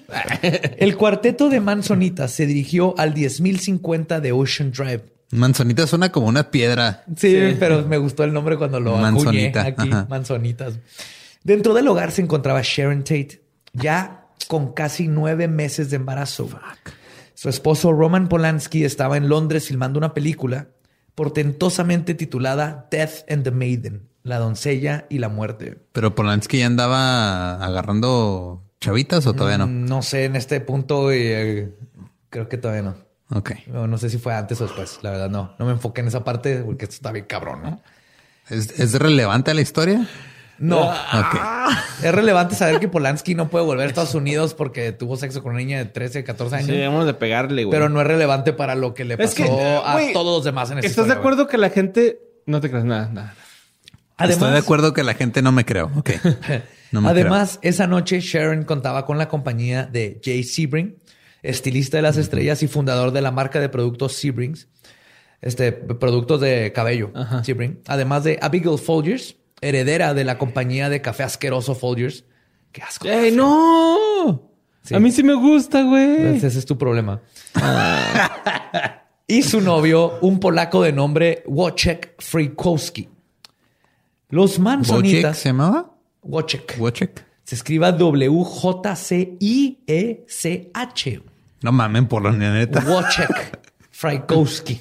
Pero son unos cabrones los polacos. Les amo. ¡Coqui! Sí. Los Mansonitas arribaron más o menos a la medianoche. Tex había estado consumiendo drogas todo el día, como era común. Llegando a la dirección, Tex cortó la línea telefónica y luego los cuatro se brincaron el portón de la entrada. Y es aquí cuando Tex les dijo del plan completo. Hasta este punto, las tres chicas asumieron que se lo iban a hacer otro creepy crawly. Ajá, de mover muebles y todo esto. Ajá. Lo de mover muebles y robarse. Tú vas a agarrar los calcetines y los vas a poner en el cajón de los calzones. Vas a voltear toda la ropa de dentro hacia afuera y las vas a volver a doblar. Los vas a poner en ganchos y las blusas las vas a doblar. Güey, está bien verga. Sí. Ya ves, la gente todo el día te levantas y te dices, no, ¿por qué doblé los calzones? Digo, ¿por qué doblé las playeras y colgué los calzones? Pero en cuanto se enteraron las chicas de que en realidad tenían que asesinar a todos los que estuvieran adentro, ninguna titubeó, güey. Dijeron, arre. Fuck, güey. Sí, güey. Sobres. Casi 40 años después, Big Patty dijo en una entrevista, y cito... Me dicen la pelos. Y tengo que decir esto. Soy la pelos y vengo a testificar contra Manson. Dijo, y cito, para ese punto éramos pequeños gatitos mentalmente idas, güey. Eran nada, güey. Estaban en un viaje constante. Nada más estábamos escuchando The Beautiful People. The Beautiful People. Ya dentro de la propiedad, Steve Parent, un joven de 18 años, amigo de William Garretson, quien era el cuidador de la propiedad, iba saliendo para, después de haberlo visitado, para ver si quería comprarle un reloj despertador, güey. O sea, Steve Parent era experto en relojes despertadores, radio... Parent llegó al portón en su automóvil y bajó la ventana para picar el botón que lo abriera. Es ahí cuando Tex apareció, le apuntó con la pistola y sin pensarlo le disparó 4 veces, matándolo. ¿Qué? Sí, güey, así nomás. ¿A la brava? A la brava, güey. Sin saber quién es, nada, güey. Llegó y le disparó, güey. Era un chavito de 18 años, fanático de radios. Güey. Andaba vendiendo un radio porque era compa del viejito que cuidaba la casa. O sea, qué tan pinche... Ah, sin sentido. Es ese primer asesinato, güey. Bonito terrible. Radio, ¿no? No ni mames. Siquiera, güey. Habían matado a su primer víctima y no había cabida atrás, güey. Continuaron caminando por la vereda que los llevaría a casa. Cuando llegaron, Tex le indicó a Linda que fuera a revisar si había cómo entrar por la parte de atrás. Linda, la chica nueva, regresó. Dijo, no, hasta tu cumpleaños. Hasta que nos casemos. Ay, no, no es cierto. No le hagas caso, güey. Hasta que te cases no es cierto, güey. Ah, no, pero es que voy a tomar tu chiste. Yo, no, ¿sí se casaron? No, porque Linda le dijo que no, que todo estaba cerrado. Pero era mentira, güey. Porque Linda había visto una ventana abierta.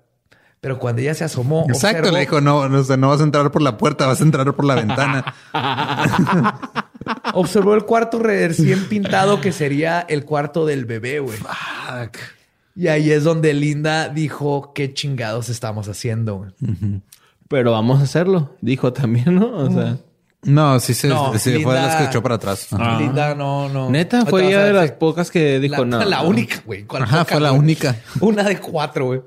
De hecho, Tex encontró otra ventana abierta y entró. Para este punto, Linda estaba visiblemente nerviosa y no quería seguir con el plan. Y Tex decidió que era mejor que se regresara al automóvil a cuidar a que nadie viniera. Ajá. Se fue. ¿Y la mandaron para allá? Sí, y ella se quedó en el carro. Fuck, güey. Wojciech, quien dormía en un sillón en la sala, despertó a la imagen de un hombre vestido de negro. Le preguntó quién era y qué quería. Y Tex lo pateó en la cabeza y luego le contestó, y cito, soy el demonio y vengo a hacer el trabajo del demonio. Ay, pues qué pendejo. Entonces no es el demonio, devil, ¿no? I am here to do the devil's work. Sí, claro. Ay, o sea, soy el plomero, pero no vengo a hacer trabajo al plomero. Soy el plomero, vengo a hacer trabajo al plomero. Soy el plomero, vengo a armarte una mesa. Sí, güey. No, güey. Ok, va. Pues mientras tanto, Susan comenzó a subir las escaleras. En la primera recámara en la que entró, se topó a Abigail Folgers leyendo en la cama. Al principio la señorita Folgers le sonrió y no se asustó. ¿Qué onda? Porque sí era común que gente entrara y saliera de la casa. O sea, siempre habían fiestas. Eran los 60s, güey. 60s Hollywood. Y en la casa de Sharon Tate, güey. Roman Polanski, ¿no? Sí, wey, te esperas fiestas y ahí va a entrar. Cocaine y la chingada. Sí, exactamente. Ahí podía entrar Hugh Hefner con unas Playboy Bunnies un martes. ¿Qué onda? Venga. A pedir azúcar. Sí, a huevo. Pero en cuanto Susan le mostró el cuchillo que traía, Abby supo que algo estaba mal. Eso no es para cortar café. Sí. Güey, es que también imagínate estar en un cuarto acá en tu pedo, güey, así viendo Digimon. No sé por qué está viendo Digimon, güey. Y llega una morra, güey, lo, hey, ¿qué onda? Y luego le sonríes y la güey así, güey. De la nada saca un filero, güey. Snicked. Y no sabes qué pedo, güey. Digo que. No, pues preste, apagas tu Digimon. Déjame salvo. Antes de... Déjame al baño y ahorita seguimos platicando, ¿no? Y te vas, güey, o sea... Sí, pues le sacó el cuchillo y de ahí fue llevada al primer piso junto con Wojciech, donde Tex le dijo a Patty que la cuidara. Pero Patty se acordó que se le había olvidado su cuchillo en el rancho, güey. Che pelos, güey, cagando pelos la verga. Se le olvidó su cuchillo. Así que Tex la mandó a correr con Linda, güey, para que le pidiera el suyo prestado. Y luego ya se regresó a la casa, güey. Digo que estos cabrones no pueden hacer nada. O sea, está bien culero lo que está pasando, pero al mismo tiempo dices... En ningún momento se les ocurrió... Ok, en ningún momento se les ocurrió... Esta casa tiene cocina. En la cocina tal vez hay un cuchillo. Eduardo, no. Vete y da 5 vueltas a la manzana por pendeja, güey. Acuérdate que la familia Manson... Esto es... Mr. Bean mandó a Bugs Bunny, güey.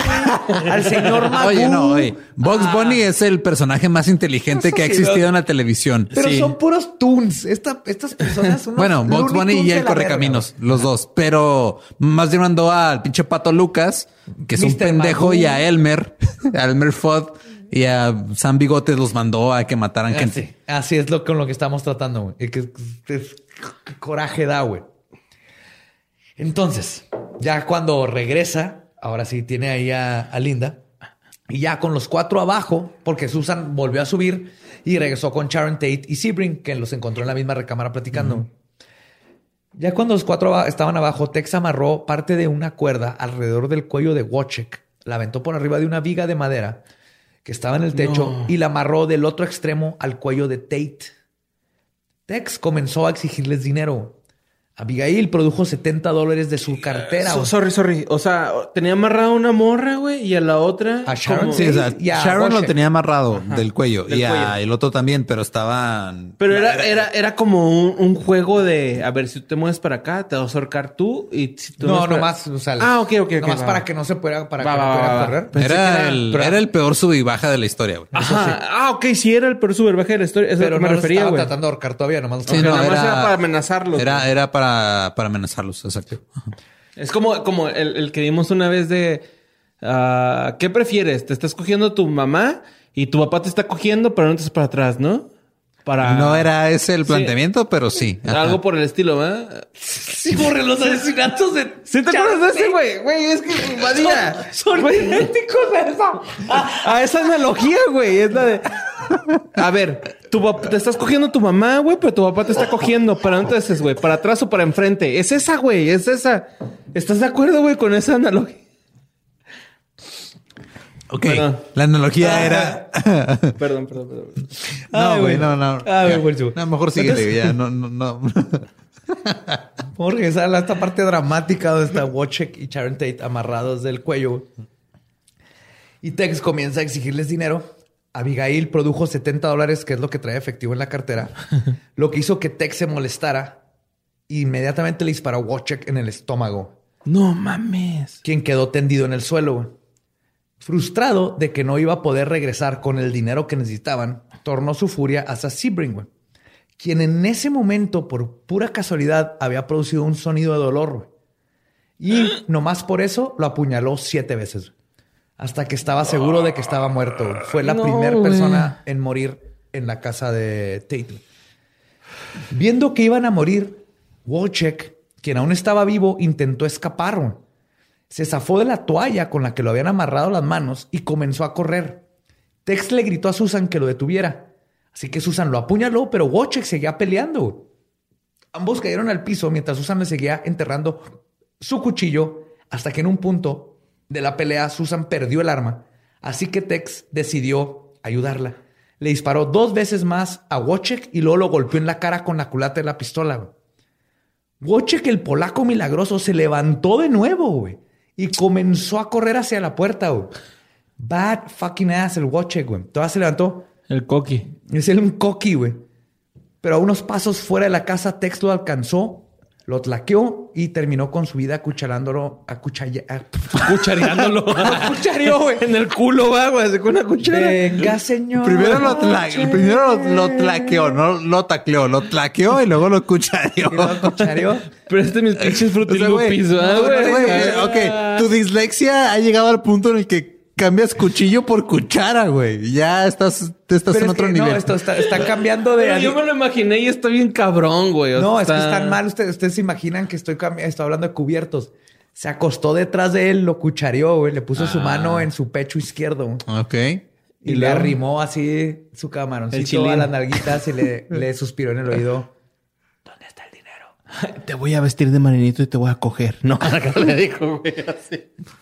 Bueno, yo eso le zurraría a alguien al cuello. Eso le zurraría. Sí, güey, le diría a alguien haciendo el cuello así. ¿Al cuello? Te voy a vestir. Lo oído, güey. Y te voy a coger. Eso le diría a alguien, güey. Durante el caos, Abigail aprovechó para intentar huir, pero Patricia la alcanzó y la asesinó a puñaladas. Tex regresó a matar a Wojciech y cuando vio a Abigail a Abigail en el suelo, decidió apuñalarla unas veces más para asegurarse de que estuviese muerta. ¡Güey! Para este punto, Sharon Tate comenzó a rogarles no por su vida, sino por la de su bebé. Güey. Incluso proponiéndoles que se la llevaran con ellos, la dejaran tener su bebé y luego la mataran. Güey. Mientras esto sucedía, Tex le indicó a Patricia que revisara en la casa negra, que era la casa del cuidador, y que si había alguien que los matara. Patricia fue y regresó y le informó a Tex que estaba vacía. Eso fue lo que salvó a Garretson. Nadie sabe por qué Patricia, pues, sola no hubiera hecho nada. Ajá. Patricia regresó y todo este tiempo Garretson estaba oyendo música y estaba en otro pedo, la neta. Tate volvió a suplicar por la vida de su bebé y es cuando Susan Atkins, güey, comenzó a apuñalarla en el estómago. Luego la sostuvo para que Tex la apuñalara más veces. En sus declaraciones, Susan Sadie luego testificaría, y cito, me cansé de sus suplicios, así que la apuñalé. Y luego continué apuñalándola una y otra vez. ¡No mames! Así de frío, güey. Así de nomás me harté, güey. ¡Ay, no, güey! Con la masacre perpetuada, los 3 mansonitas tomaron los $70 y algunas joyas y estaban por irse cuando Tex recordó que tenía que poner algo witchy. Así que mandó a Susan, quien tomó una toalla y la manchó con la sangre de Tate para luego escribir los Panteras Negras. Pig. Ajá. En la parte externa de la puerta. Al salir. Verga, güey. Así, güey. Así de... A ver, agarra sangre del feto y pon ahí. Fue Pig. La sangre de Tate. O sea, güey. Fuck, güey. Sí, no. Es un asco. Estos imbéciles que hicieron esto.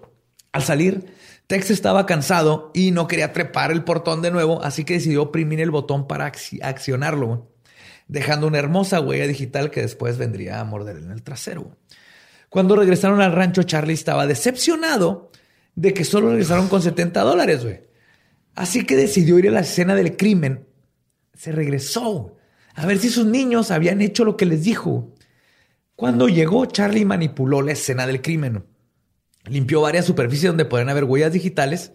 Tapó la cara de Sebring con una toalla, que esto habla mucho de Manson, güey. Estoy seguro que la tapó porque no aguantó el dolor de la fiesta. Sí, ¿no? Este es un imbécil que no sabe hacer nada y a la hora de ver su trabajo no pudo ni siquiera hacerse responsable, güey. Qué feo, güey. Luego tomó una bandera americana y la extendió dramáticamente sobre el sofá donde estaba el cuerpo de Tate. Todo con la intención de conseguir el shock más grande cuando la prensa se enterara de lo que sucedió y comenzar el Helter Skelter. ¿Y dónde está el Polanski, güey, a todo esto? En Londres. Estaba en Londres. Grabando su hasta después, sí. Qué culero, güey. Sí, no mames. O sea, perder tu esposa. A tu chavillo, güey. Ajá. Por, no mames. Unos pendejos. Sí. Ese tipo de cosas, o sea, a uno lo vuelven loco y luego empieza a tener sexo con adolescentes. Es México. Es México, güey. Esa analogía, güey. O sea, exactamente. Esto es algo que pasa en México. Puede pasar en México cualquier día, güey. Pues la prensa sí estuvo en shock, igual que los policías cuando descubrieron la escena del crimen a la mañana siguiente, cuando el ayudante de Tate, Winfrey Chapman, descubrió la escena y la reportó, más o menos a las 8 de la mañana.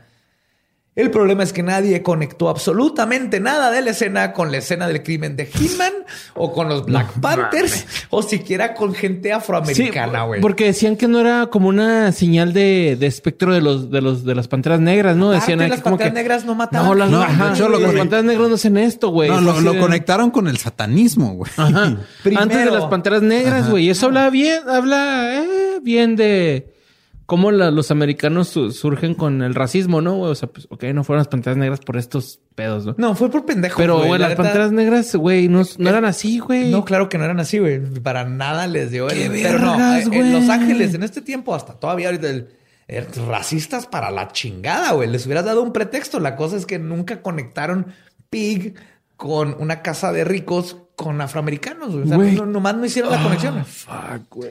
Así que Charlie decidió que necesitarían hacerlo de nuevo, güey. El 10 de agosto, Charlie preparó su nuevo grupo de sicarios. Tex, Patty, Susan, Leslie y Clem. Ya los de confianza, ¿no? Sí. Acá.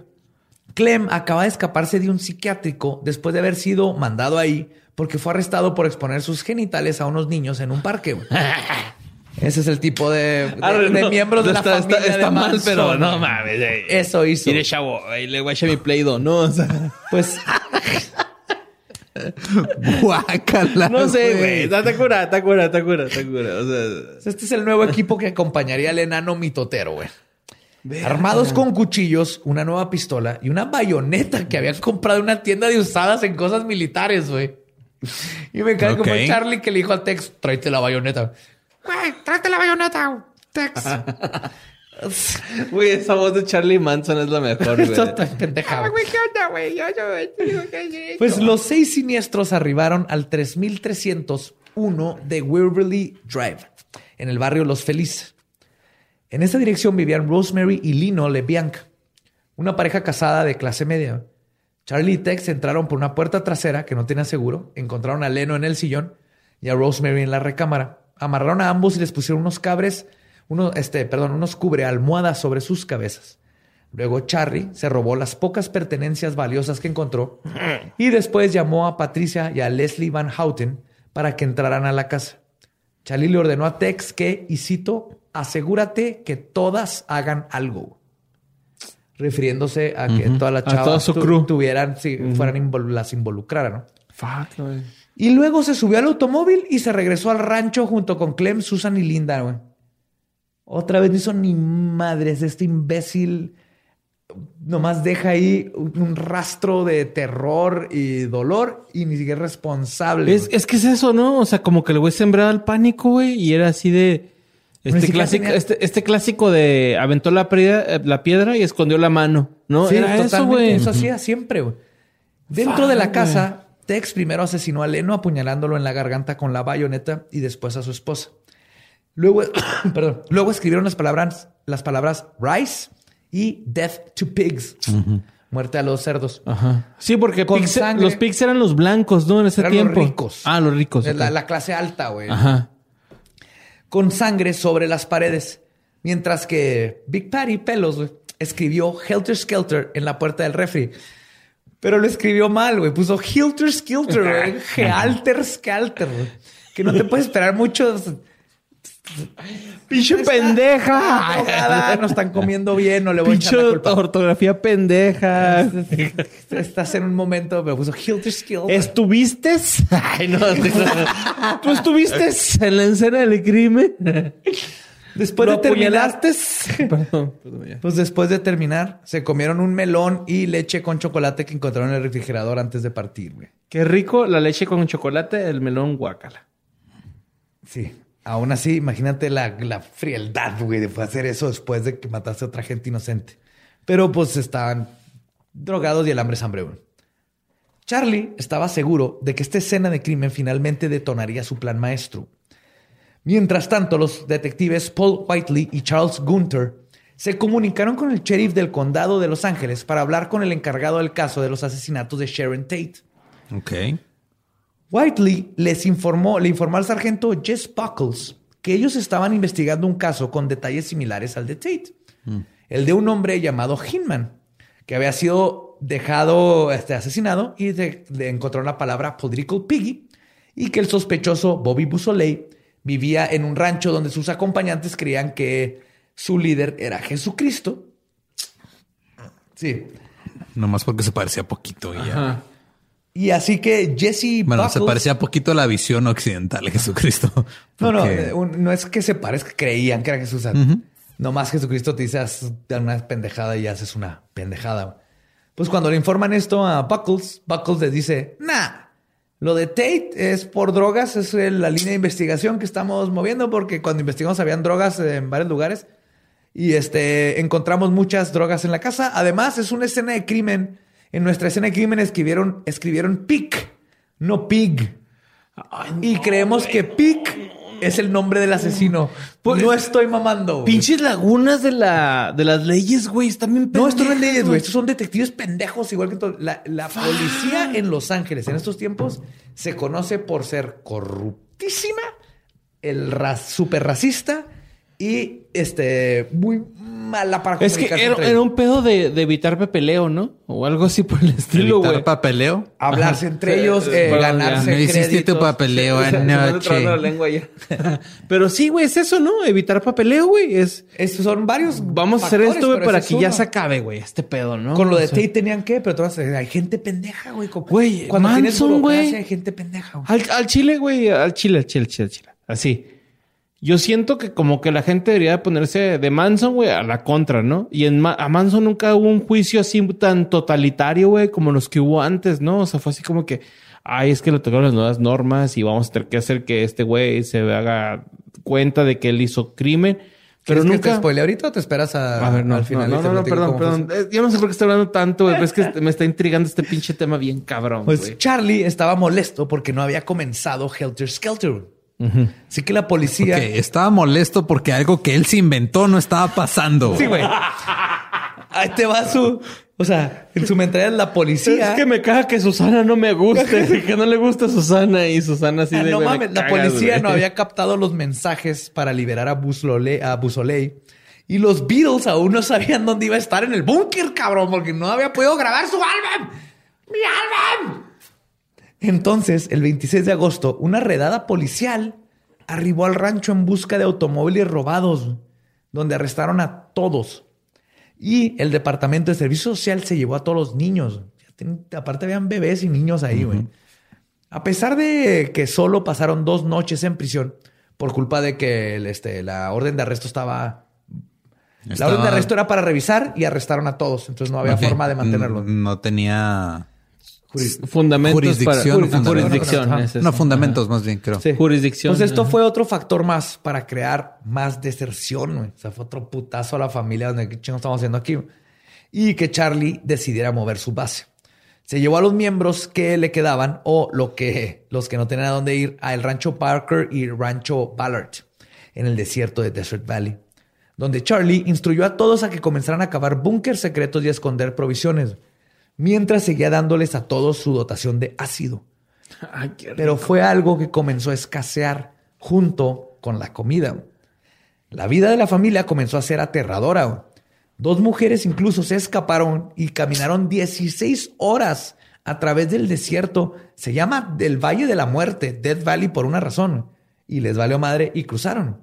E incluso Tex. Pero salvaron de las encontraron los policías ya después. Qué chido, güey, ¿no? Al Chile, qué bueno, güey. Sí. Incluso Tex, la mano derecha de Charlie, decidió abandonarlo también y se peló en este tiempo. No mames. En octubre de 1969, la policía ahora llevó una redada al rancho Barker, al percatarse de varios automóviles con placas robadas en la propiedad.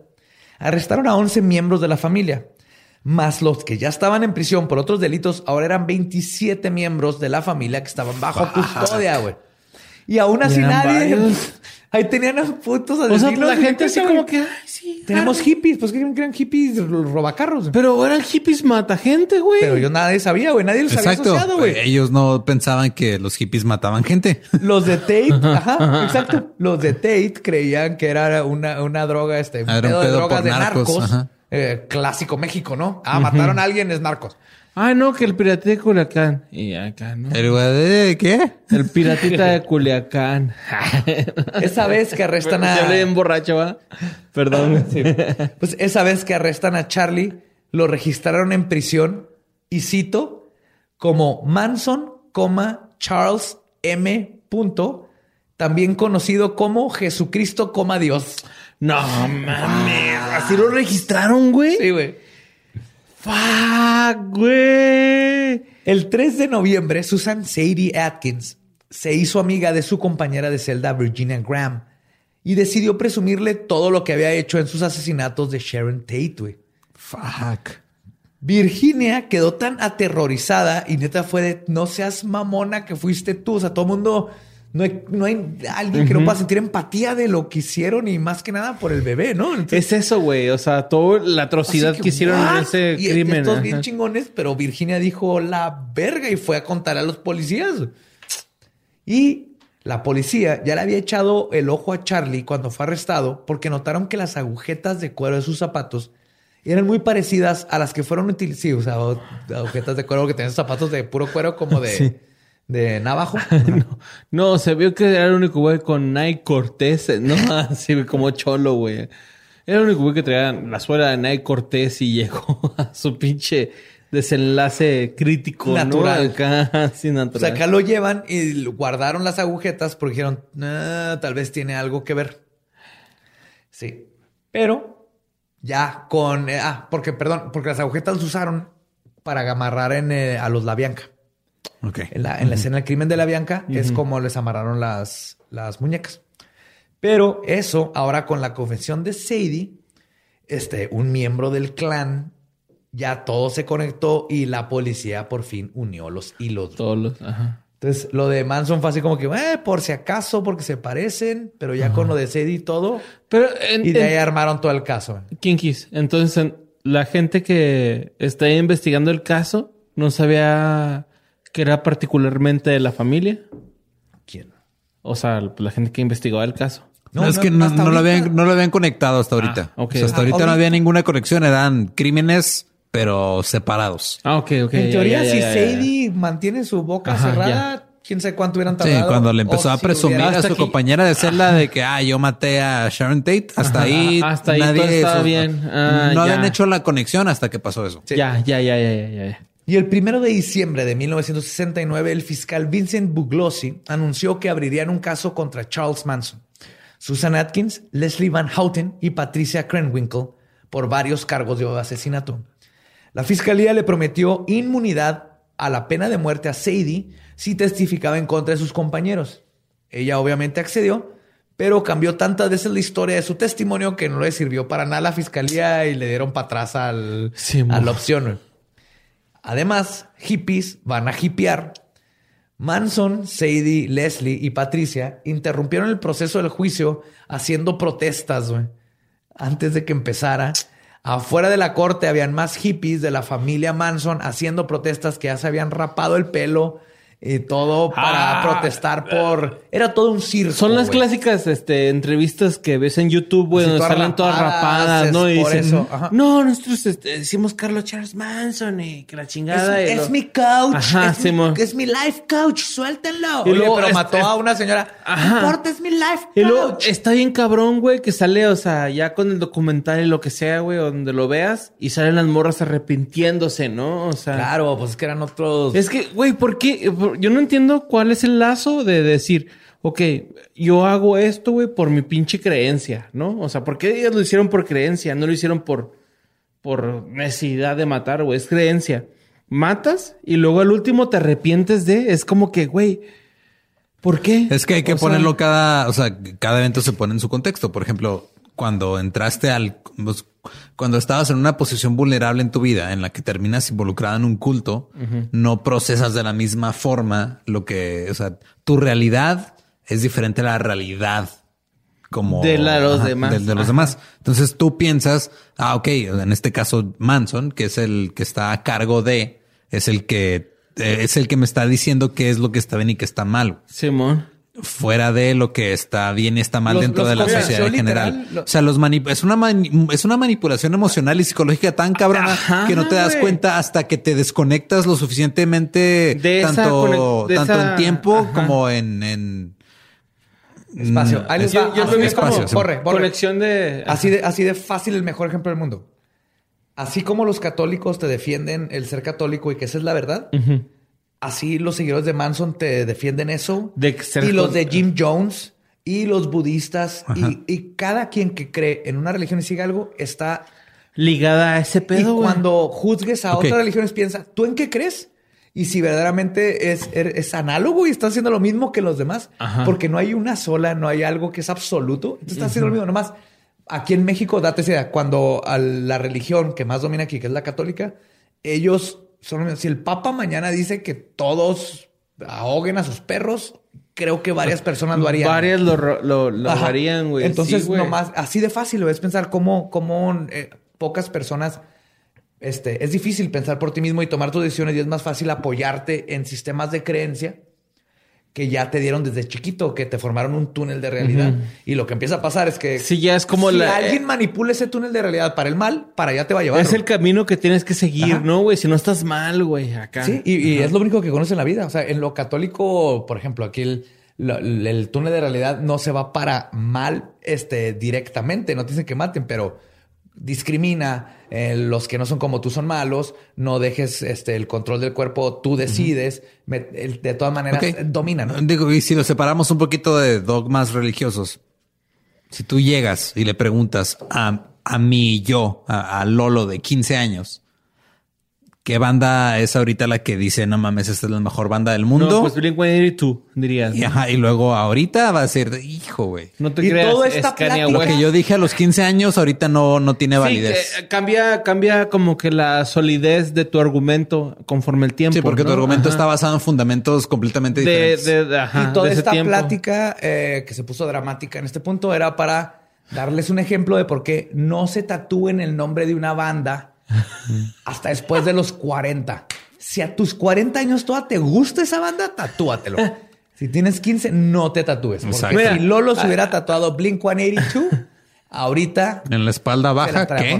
Ahí está yo, güey, ¿no? Que tengo una cebolla, güey, tatuada en un costado, güey. O sea, mi cebolla me gusta un chingo. Caso a estudiar. Pero me gusta mucho la cebolla que tengo tatuada en mi costilla izquierda, güey. Pero mis papás no saben, así que no digan nada. Y los papás nunca escuchen esto. Regresando al circo que se estaba haciendo en el juicio de Manson, como todo era un desmadre, la fiscalía desesperada decidió ir con Linda Kasabian, y la convencieron de que ella testificara a su lado, y ella aceptó. Y cuando, la primera redada que quitaron a los niños y todo, uh-huh, uno de los niños que se llevaron era Linda. Okay. Entonces le acomodaron todo de que le iban a regresar a su niño y todo, y ella fue una de las... Pero se lo pusieron más, se lo acomodaron de esa forma para que ella creyera que se lo iban a regresar. No, todo bien. Nomás era que testificara en contra de la familia. Es que, neta, güey, estoy en un punto en el que estoy muy deep, güey, en este tema. Sí, en el que, ¿sabes?, ya no crees en nada. Sí, güey, estoy así, güey, yo estoy en el infierno, sí, ahorita, güey. O sea, ahorita no creo una línea de cocaína, güey, acá. No creo en nada, pero estoy dispuesto a creer en todo. Exacto, es eso, güey. Estoy dispuesto a creer en todo. El juicio contra Charlie comenzó el 15 de junio de 1970.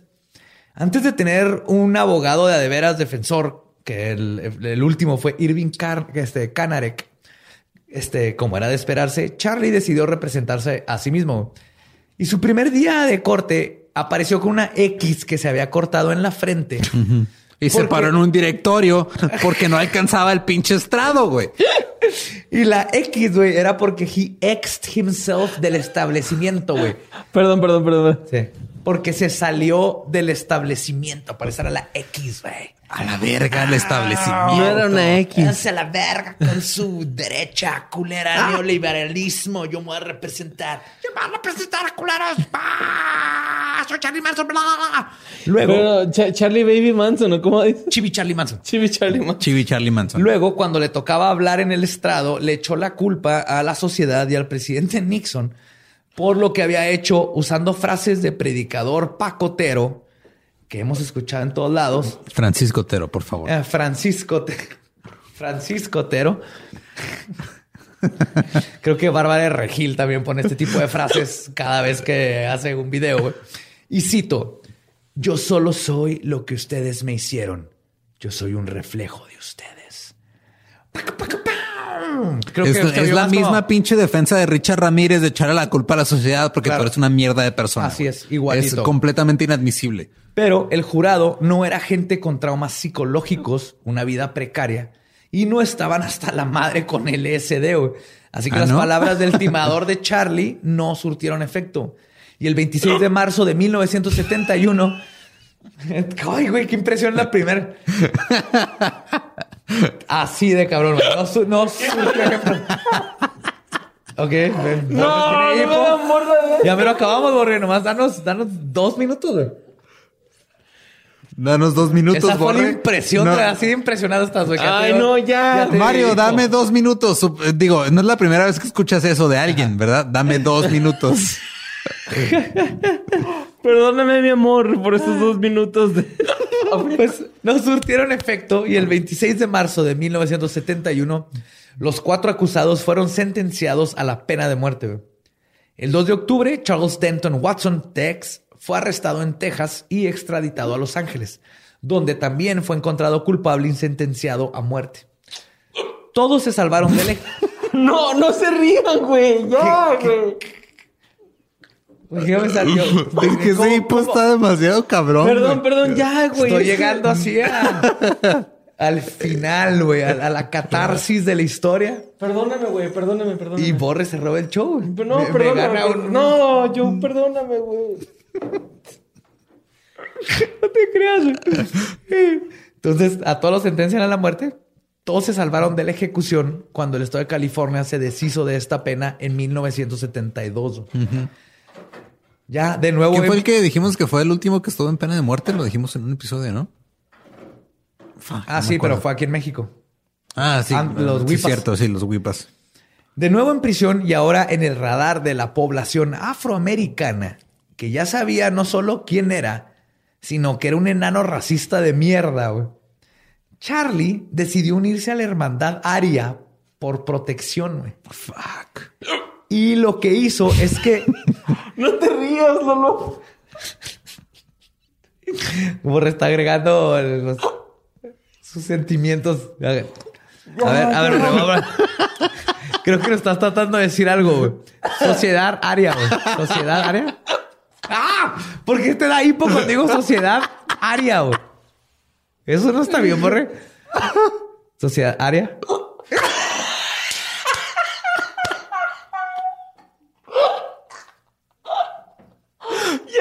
Perdónenme, güey.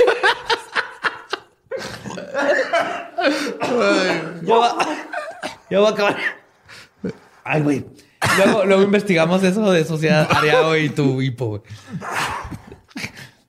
Perdón. Lo que hace es que para tener protección se une a la hermandad área y lo que le agregó 4 cortadas nuevas a su X de la frente para convertirla en svástica. Y por eso Charles Manson ahorita, bueno, como se acuerda la gente, trae la sosa cáustica en la frente y fue nomás para que no le partieran la madre los demás, porque todo el mundo lo odiaba. Oso polar, güey, ¿no? Acá. Sí. Uh-huh. Leslie Van Houten, quien tenía 19 años cuando entró a prisión, sigue ahí. Ahorita tiene 72. Susan Sadie Atkins murió de cáncer de cerebro en el 2009, también en prisión. Y Patricia Krenwinkel, Big Patty, a sus 72 años, tiene el récord de la mujer con más tiempo servido en prisión en el estado de California. Fuck. No mames. Sí. En septiembre de 1984, Charlie fue herido de gravedad cuando fue rociado con tíner y prendido en fuego, pero sobrevivió. No seas mamón, güey. ¿Le hicieron eso al pobre Charlie Manson? Al pobre, que se vaya a la verga, güey. Se hubiera muerto ahí. O sea, ya vamos a dejar de victimizar a ese pendejo. Sí. O sea, ese güey desde hace mucho ya. Okay. ¡Fuego, culero! Tiner, güey, así, ¿no? ¡Échale, échale! O sea, para mí, como los 20 minutos del episodio pasado dejó de ser una víctima, güey. Güey, sí. A huevo le das tu pinche... Ay, perdón. Ya, perdónenme, güey. A huevo le das tu... hipo. ¿Y luego? Es que siento que me va a dar porque... Güey, a huevo le das así como que un... No, ya, güey, ya. No, ¿ya mamá, Maripo, güey, me da miedo. Me da vergüenza, ya, güey. Dale. Perdón. Sí, me da vergüenza que me dé hipo. Durante... ya, corre, por favor, güey, por favor. Gestapo. A ver. Gestapo. ¿Todo bien? Gestapo, ¿está bien? Ok, va. Schutzstaffen. ¿En qué estamos con Charlie Manson? Con la Schutzstaffen. Okay, vamos a quitarle el hipo a Borre. Vamos a asustarlo. Güey, no, güey, no. Güey, no, esto está yendo mal. Lo que güey, Borre, él se está embarazada y ya no hay mota en el mundo. ¿Qué pedo? No funcionó. Para los que no sepan, Ilse es la esposa de Borre. Porque Borre lo ha mencionado varias veces y alguien estaba fuera de el loop. Lo prendieron, sobrevivió. Le negaron la libertad condicional 12 veces. Y qué bueno. Sí, claro, güey. Y el 19 de noviembre del 2017, güey, hace 3 años. Charlie, el enano mitotero, murió a sus 83 años de edad en prisión por complicaciones de cáncer en el culo. Sé que se dice colon, pero quiero decir culo porque es lo que finalmente se llevó a Charlie Manson. Es que fue culo toda su vida, güey. O sea, fue tan culo durante su vida que se le salió un tumor en el culo. Es como la mamá de John Benet. Se murió de tumores en el vientre. Uh-huh. Entonces, mató a su propia hija y por ahí... No quise decir que mató a su propia hija, pero dije que mató a su propia hija. Como la mamá de Pie Pequeño, ¿no? También. Eso la mató. Sí. ¡Ay, no! Güey, ¿por qué? Pues ese fue... Perdónenme, en serio, güey. Charlie Manson, un enano en aprietos, parte 2. Espero les haya... Una persona pequeña en aprietos, parte 2. Sí.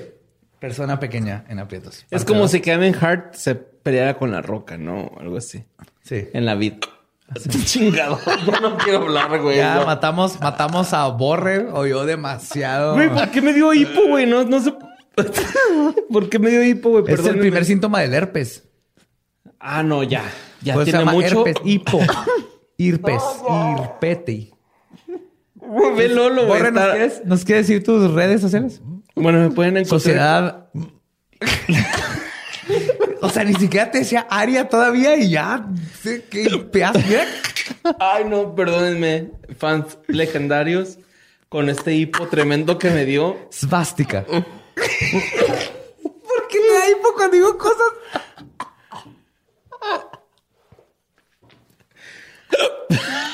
Güey, qué pedo. No. Yo, hazme ese pedo que haces con la... Ahorita que terminamos en tus redes, güey. Bueno, mis redes me pueden encontrar como Mario López Capi, güey, en Twitter. Y en Twitter... Adolfo. En Twitter, en Instagram me pueden encontrar como Mario López Capi. En Facebook como Mario L. Capistrán. Vamos a tener otro más largo del mundo, pero tú sí, tómate tu tiempo, güey. Nadie estamos... Pues también está ahí que fue de ellos, ¿no? El nuevo proyecto que traíamos Luis Gerardo y yo, güey, para que se sepan de qué pedo con 2, 3 banda que dejó de ser famosa en el...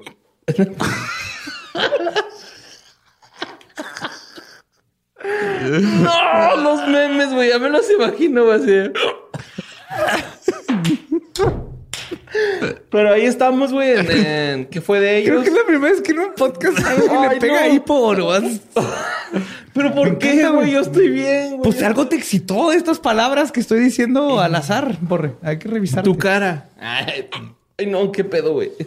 Y pues ya, güey, me pueden seguir, ¿no? Ya. ¿Me puedes después de 18 minutos? Ah, no. A nosotros nos pueden seguir en @leyendaspodcast. Yo soy @ninguneduardo. Yo soy Elba Diablo. Y con los hipos de Borre nos despedimos. Nuestro podcast ha terminado. Podemos irnos a pistear. Esto fue Palabra de Belzebub. Manténganse curiosos, misteriosos, macabrosos y maravillosos. Los amamos. Bye, bye.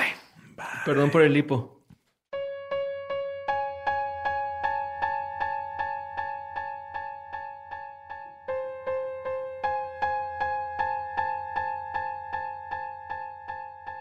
Gabriel estaba esperando que terminaran de hablar de Red Dead Redemption.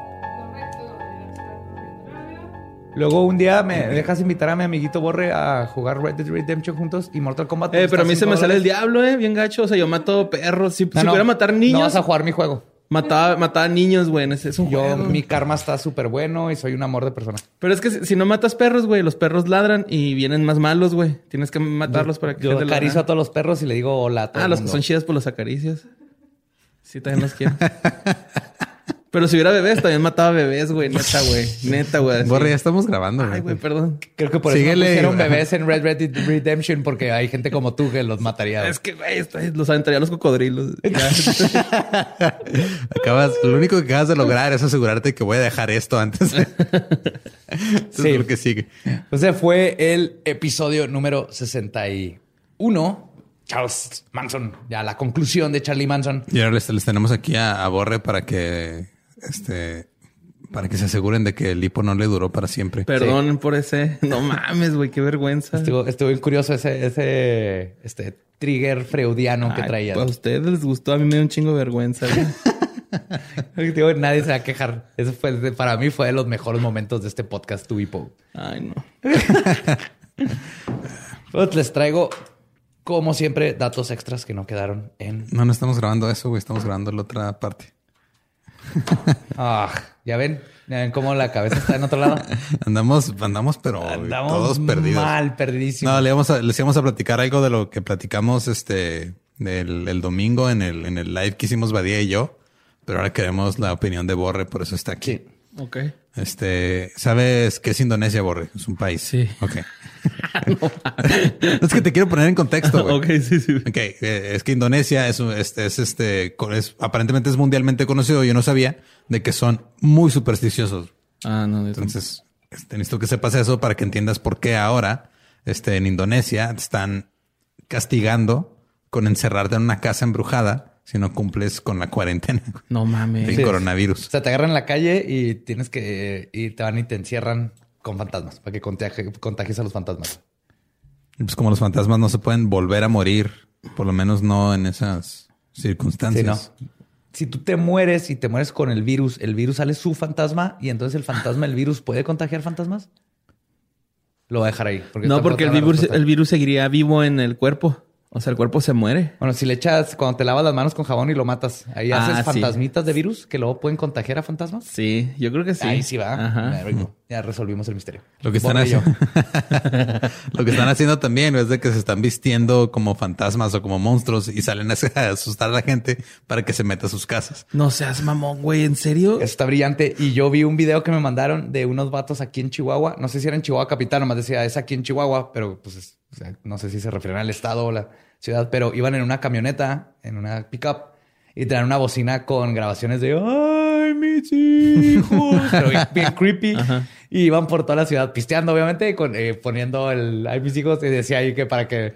Dice el vato a la cámara, así que para que sus hijos no se salgan y cumplan con la cuarentena de la madre, que estamos tirando paro. En vez de bandón, va, güey. Es buen deterrente, creo yo, güey. Honestamente, si pasa también un vehículo con bandón, sí, yo tampoco salgo. Ah, no. O sea, creo que me hará salir menos eso que la llorona. Igual si escucho a la llorona, digo, chinga, qué pedo, vamos afuera. De hecho, si ven un video, si me quieren atrapar en calzones a las 3 de la mañana, pasen con una troca con un audio que diga, ay, mis hijos, yo me voy a salir así con mi red para atrapar al fantasma. y va a ser muy, muy vergonzoso para todos. Si ¿de qué está hecha tu red? Pero digo, porque si por sí los fantasmas pueden atravesar cualquier materia. De cáñamo. Menos el yute. No, el yute no. El yute. Maldita sea. Porque no lo comprenden, como nadie sabe dónde. Ni los toppers. Tú ya has dicho una vez, güey, que los toppers tampoco los atraviesan. El plástico. Sí, o sea, los fantasmas no pueden atravesar el plástico. Atraviesan ladrillo, concreto, vidrio, pero el plástico no pueden. Y la prueba de esto es que no hay baños portátiles embrujados. Porque no pueden entrar. No entienden polímeros los fantasmas. No son naturales. Okay, si te tuvieran que a ti encerrar en una casa embrujada, ¿cuál escogerías? ¿Mundialmente famosa o...? Ajá. O si conoces alguna aquí en Juárez, nomás nos dices porque está embrujada y ya. Güey. No sé, güey. Tipo en... me gustaría más como en un negocio o algo así. En un mall. Ajá. No. O sea, por ejemplo, yo me acuerdo mucho de una leyenda... de San Luis, en donde un banco estaba embrujado, güey. Y que se escuchaban las monedas como caían ahí en el banco. O sea, que como tintineando, ¿no? Ajá. Y... Qué terrible, o sea, seguir siendo contador después de la muerte. Y perdón, contadores, yo sé que ya van varios episodios que... Pero ustedes esperas que mínimo ya en la muerte no tienes que seguir balanceando los libros. Es que aquí de repente se aparece alguien y hace tu declaración anual. Te mandan a incautar, ¿no? Tus posesiones, güey. Sí. Las incauta el güey. Llega el SAT y te quita el tesoro que está enterrado bajo de tu casa que tú ni sabías que tenías. No te creas, güey. Pues no sé. Si fuera una casa, güey...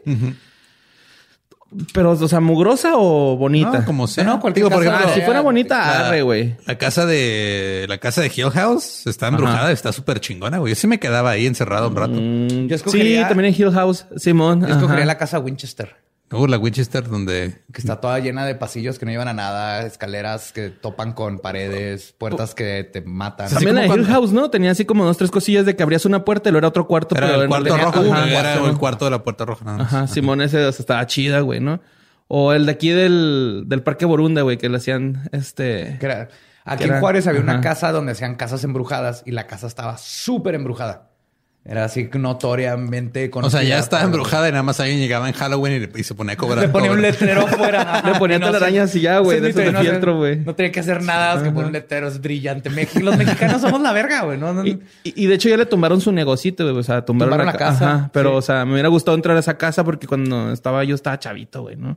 Y todavía ya de grande, pero nunca me llamó la atención, güey, meterme, como que sí me daba culo, la neta. También donde estaría chido es en el Hotel Bombín, que está ahí en el centro. En el sótano, güey, del Bombín. Y ese está el Ranferi. Un amigo de nosotros estaba grabando algo y vieron a un señor con sombrero en uno de los cuartos, en la ventana, fumando. Pero, o sea, vestido como si fueran los 40, ¿no? Sí, la silueta y se veía como medio de los 40 y traía como un sombrero vaqueroso, pero viejo. Y lo vieron y habían rentado el lugar para hacer un video. No sé si era una película o algo. Y pues fueron con el... Ya luego que fueron a hablar con el encargado. Le dijeron, oye, que no estaba solo el hotel porque acabamos de ver un vato con sombrero. Lo describió y el vato así de que dijo algo así en el estilo de chingada madre otra vez. Y se fue como a ver qué pedo. Como que ya para ellos es bien común. Mi Ram en pues es que la noche que también podría ser una broma brillante. De que los dos sepan qué pedo y nomás le están jugando bromas a todos los que rentan el lugar, güey. Que te lo creería si estuvieran ganando dinero, pero el vato, por lo que me dice, está emputadísimo y está hasta... Dice que está hablando con él o las llaves de atrás de él más pesadísimas empezaron a moverse. Pa, pa, pa, pa, pa. Así, obviamente el vato nomás está como que tratando de ignorarlo. De a la verga estas chingaderas. Yo nomás quiero cobrarle a alguien que viene a coger por media hora y luego se va. No tengo tiempo para lidiar. Nunca he entrado al Bombín a coger, güey, pero he visto que... A pistear, sí. Pero he visto, güey, cuando entra gente a coger, les dan un abanico, mamón. O sea, así como que ahora ahí les dan un abanico para que no les dé calor. Están chingón, tu control de la tele. Estos, güey, están un ventilador. Hay otro hotel por ahí cerca donde te cobran... te cobran desde 15 minutos, güey. O sea, los precios están así que 15 minutos, media hora, una hora, 2 horas. Pues por ahí para el rapidín. Con 15, chingos. Con 15 y me da el cambio. No, pero a lo que les quería preguntar a los dos es, ok, trasladando esta lógica a México, güey. ¿Cómo espantaríamos nosotros a la gente para que deje de salir en cuarentena? ¿Dónde los meterías? O sea, creo que en Juárez lo más fácil sería así de, güey, no salgas, se va a poner igual que en el 2008. Y ahí se dejan de salir en chinga. Sí. Aunque sí salíamos, ¿no? O sea, a lugares seguros, pero...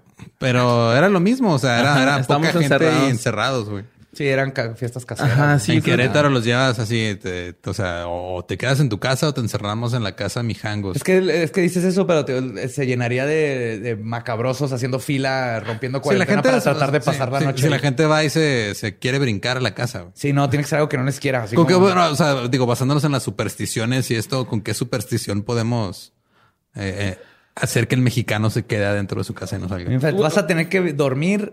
No dormir. Vas a tener que pasar la cuarentena en la casa de Carlos Trejo y vas a tener que dormir en su cama. Con Imagínense. Él. Le tengo menos miedo a Trejo que a sus fluidos y gas que están en su colchón.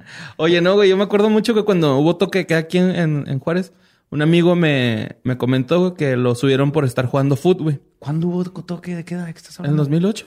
Sí, en esa época sí había... Nada más que tú todavía no eras menor. O sea, nada más... Era toque de queda para menores de edad. Ajá, sí, okay. Entonces dice que estaba jugando fútbol, güey, y que lo subieron a la camper, ¿no? Y ya que iba acá sentadillo y que iba un güey, mamón, así en shortcillo, sin playera y con un galoncito de leche, güey. El güey había ido a comprar leche, güey. Lo mandaron los jefes y se lo llevaron, mamón, los shotas acá todos ojetes, güey. O sea, bueno, los que no sepan que es una camper, es una patrulla. Ya no existe. Ya no están aquí, pero eran las patrullas que atrás traían como... Déjenme les explico porque esto es muy especial las cajas de las trocas para México y especialmente acá en el norte, que eran las pickups con un techo de metal. Entonces aquí, no sé si en Tijuana tengan esto y en Mexicali así, a 45 grados. Esas cosas por adentro eran literalmente, sin exagerar, es un horno de cocción y ahí metían a la gente no tenía seguros. Cabían, yo creo... Y manejaban 6, bien zarro, güey. 8 personas cabían sentadas, pero metían a los que tenían que meter y ahí te dejaban. Estaban en contra de la seguridad de todos. Olía culero, güey, claro. Porque pues agarran a muchos ebrios y los ebrios pues se mean ahí, les valía pito, güey, ¿no? O sea... Sí, la camper era así algo que no sé cómo existe, cómo lo permitieron los derechos humanos esa madre. No está mejor ahorita que ahora le pusieron unos asientos a la parte de atrás de una pickup sin techo y te esposan, donde... Te multan si traes a alguien en tu pickup, pero los policías pueden traer a prisioneros o a alguien que retan atrás, güey, para que si se voltean o lo que sea, se partan la madre. Un compa dice que lo agarraron, güey, y lo llevaron al súper, mamón. Así que el güey estuvo esposadillo así el súper en el que estos güeyes iban a comprar algo, güey, y que toda la gente pasaba y lo veía.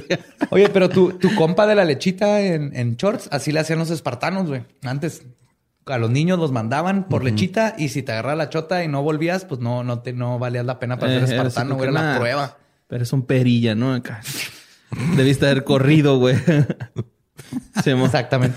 Perdió la herencia de ese vato. Es que también, digo, en México también somos bien supersticiosos. O sea, la gente le hacía más caso a la niña esta que dijo que tenía una profecía de que no salieran de sus casas que a Che López-Gatell. Entonces, ¿con qué nuestro presidente sacó unas estampitas? ¿Qué más superstición quieres que el líder del país puso su confianza en unas estampitas al principio de todo este desmadre diciendo que esa era la cura y lo que se necesitaba? No sé, se aceptan sugerencias. Si a alguno de ustedes se les ocurre cómo usar las supersticiones mexicanas como un pretexto para hacernos quedarnos de nuestras casas, como una amenaza. Como el de la Llorona de los de Chihuahua. Eso estuvo chido. Estuvo bueno. ¿Se les ocurre algo más? ¿No será el pinche nahual de Chiapas? Capaz que resulta que si es un nahual, pero lo que está haciendo es tratando de que la gente se mantenga en cuarentena. No le funcionó porque todos salieron a perseguirlo, güey. Pues la gente planea y luego salen malas cosas. ¿No? A mí no se me hace que no es nahual, güey, esa madre. A mí se me hace que es el perro que come cereal con cuchara, güey. Neta, güey. Porque despuésito de que salió esa madre, güey, esa creepypasta, güey, en chinga salió que es nahual. Sí, güey, pinche perro anda acá. No, ya tenemos hasta el pinche nombre. Perro se le acabó la leche y salió Chiapas y ayuda de queda, güey. No, no quiere que se lo lleven. Sí, güey. O sea, andió huyendo en sus calzoncillos y la leche, güey. Se le está haciendo hasta los críptidos están recuperando sus espacios, güey. Sí, o sea, me daría más miedo ver un perro en calzones que un perro comiendo cereal con cuchara, güey. Sí, porque el perro en calzones quiere decir que ya desarrolló el pudor como sentimiento y ya valió madre. O sea, la tiene muy chiquita y le da miedo andar. No es coloretillo rojo, es sacado otra chingadería, ¿no? ¿Y cómo le hizo el hoyito para sacar la cola? Eso me intrigaría mucho. Se lo puso al revés, güey, ¿no? Que ya tiene una rayita así como para que saques el miembro. Se lo puso al revés para que salga la cola. O el perro, aparte de que puede usar cucharas y otros utensilios, aprendió a usar una máquina de coser, güey. Eso lo hace todavía peor. Se hizo unos pantalones. Es un perro pudoroso con pulgares. O sea, ya. ¿Te acuerdas en Jumanji que el niño mono Le dolía su colita y Robbie Williams le hacía un hoyo. Robbie para que le salga la cola. Sí. Lleva un buen rato todo agüitado. Porque, ese niño mono era la verga, güey. Sí, sí, sí. Ah, yo sé acrobacias. Ah, bueno. Pues bueno, creo que no llegamos a nada, pero no. Se aceptan supersticiones que podemos estar en contra de los mexicanos para quedarnos en nuestras casas. Las pondremos en práctica si se puede.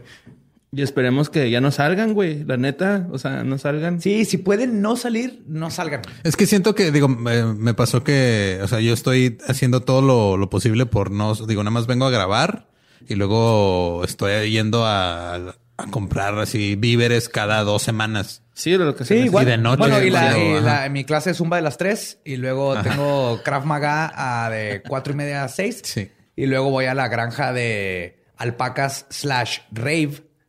Pero nada más. ¿Ya no sigues yendo a tu reunión de lamedores anónimos donde todos se lamen 15 minutos cuando empieza la junta? Lo cancelamos, no por el COVID. Ajá. Sino porque nos dio hongo en las uñas, muy claro. Entonces asumimos que le vamos a sacar. ¿Cómo que se lamen, güey? Cuando vas a tus juntas, se lamen. Lavan las manos. Ajá. Y luego empezamos a tratar de detectar dónde estuvo, de dónde viene, a dónde va, güey. ¿Es algo erótico? Tipo de misticismo. Es misticismo. Se me hace erótico. Digo, hay cosas sexuales, pero eso esto es de misticismo. Es extra. Bueno, mi punto es de que cuando he salido, ahora que ya nos dicen que usemos cubrebocas, he notado que la gente piensa que el cubrebocas sustituye el quedarte en casa. No. Y no. Es quédate en casa lo más que puedas. Si tienes que salir, llévate un cubrebocas y tápate la nariz, no nada más va arriba de la pinche boca. Ajá, y no te va a liberar de que te pueda dar el virus, güey. O sea, sí reduce las probabilidades, pero no lo suficiente como para que andes lamiendo. Y más que de hecho reduce de las posibilidades de que si tú lo traes, contagies a los demás y que estés babeándote y hablando y escupiéndote en las manos y tocando cosas. Que de hecho ahorita estaba pensando, ya es que dicen que por la fibra de la tela puede entrar el virus. O sea que si suspiras con esa madre hay más probabilidad de que entre el virus, no que la hagas. Si lo traen la tela, sí. Sí, hace que entre, ¿va? O sea... Sí, pero si ya está en tu tela, ya llegó y lo traes en la cara, en las manos. Por eso hay que lavarte. Sí. Y por eso lo importante es los que pueden no salir, que no salgan. Para los que tienen que salir, porque no les queda de otra, estén menos expuestos. Tenemos que ser equipo, gente. Equipo. Somos una manada de golondrinas. Eso somos. Un chingo de golondrinas que nos tenemos que cuidar. Quítense la ropa en la entrada de su casa. Para poder ir a mis juntas de alpacas / ravers de los 90s. Candy Kid. Sí, te dije que estaba viendo Freddy vs. Jason, ¿va? Hay un rave, güey, en unas de estas de campos de maíz. No. Yo sí fui. Bueno, gracias, bro. Bueno, pues, pobrecito. Y estaba muy ocupado aprendiendo a programar por gusto. Tocando batería. Tengo poquito con la batería, güey. No, estaba... hace poco me salieron mis recuerdos de Facebook de una foto que subí hace como 10 años. Ajá. Que era en un viernes como a las 11 de la noche y subí una foto de que acababa de soldar unos cables para el instrumento. Güey. Muy bien, Eduardo. No me voy a burlar porque en prepa... Mientras tanto, Joe bailando en un rave. Sí, Joe en una camper. Retas. Un güey con lechita y un güey meando y borracho. Una vez en un rave terminé una camper junto con el DJ. En esas pinches campers éramos como 12 personas. Para cuando llegamos a la comisaría... Estaba jugando mucho Red Dead Redemption. No va a ser comisaría ya todo. Con el sheriff.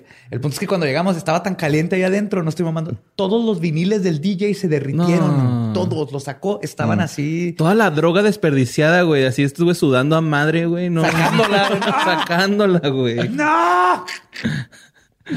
Lamiéndose solos para agarrar un segundo. Y todo esto me pasó con falda escocesa, güey. Traía falda escocesa. Y lo mejor es que el peor momento para traer falda, güey, la cárcel, güey. Sí, no. Y antes de la cárcel, cuando nos están sacando, uno de los policías me ve y luego me dice así: ¿Tú, pendejo, qué eres? ¿Joto o qué? Así, sí, güey. No, o sea, el policía así súper homofóbico, culero. Y luego, pero me dice eso. Y estaba eran 2 chotas, ¿no? Y luego le digo: no, soy escocés. Y luego me dice: ¿y eso qué, pendejos? ¿A los escoceses usan falda o qué? No, sí, en Escocia, esta es la falda. ¿No has visto Braveheart? Y luego le dice el de al lado como que le da un caso y dice: sí, güey, en Escocia usan falda. ¿Cómo está, pendejo, pareja? Pero luego es que nunca cuestionaron de que... ¿Cómo chingados va a ser escocés, güey? Me encantó que sí... bajé su actitud diciéndole que era escocés, güey. No. Y luego ya discutieron entre ellos. Pues, estuvo brillante que no cuestionaron que ni de pedo soy de Escocia. O sea, le di mi ID, güey. Vieron que soy de Ciudad Juárez, pero... ahí difuminé la situación. Sí. ¿No? Pero, en fin, difuminemos este episodio porque van como 2 horas y media. Sí, perdón, de salida. Muchas gracias por escucharnos. Nos escuchamos la próxima semana. Hey, ¿qué tal? Soy Lolo de Leyendas Legendarias y les quiero dejar un pequeño adelanto de nuestro nuevo podcast. Estás escuchando El Dollop, parte de All Things Comedy Network. Este es un podcast de historia americana en el que cada semana yo, Eduardo Espinosa, le contaré un suceso histórico americano a mi amigo José Antonio Badía, que no tiene idea de qué se va a lo bueno es que nada más te trabas cuando lees, ¿verdad? Sí, sí. No cuando voy a decir una línea que he dicho ya como 4 o 5 veces.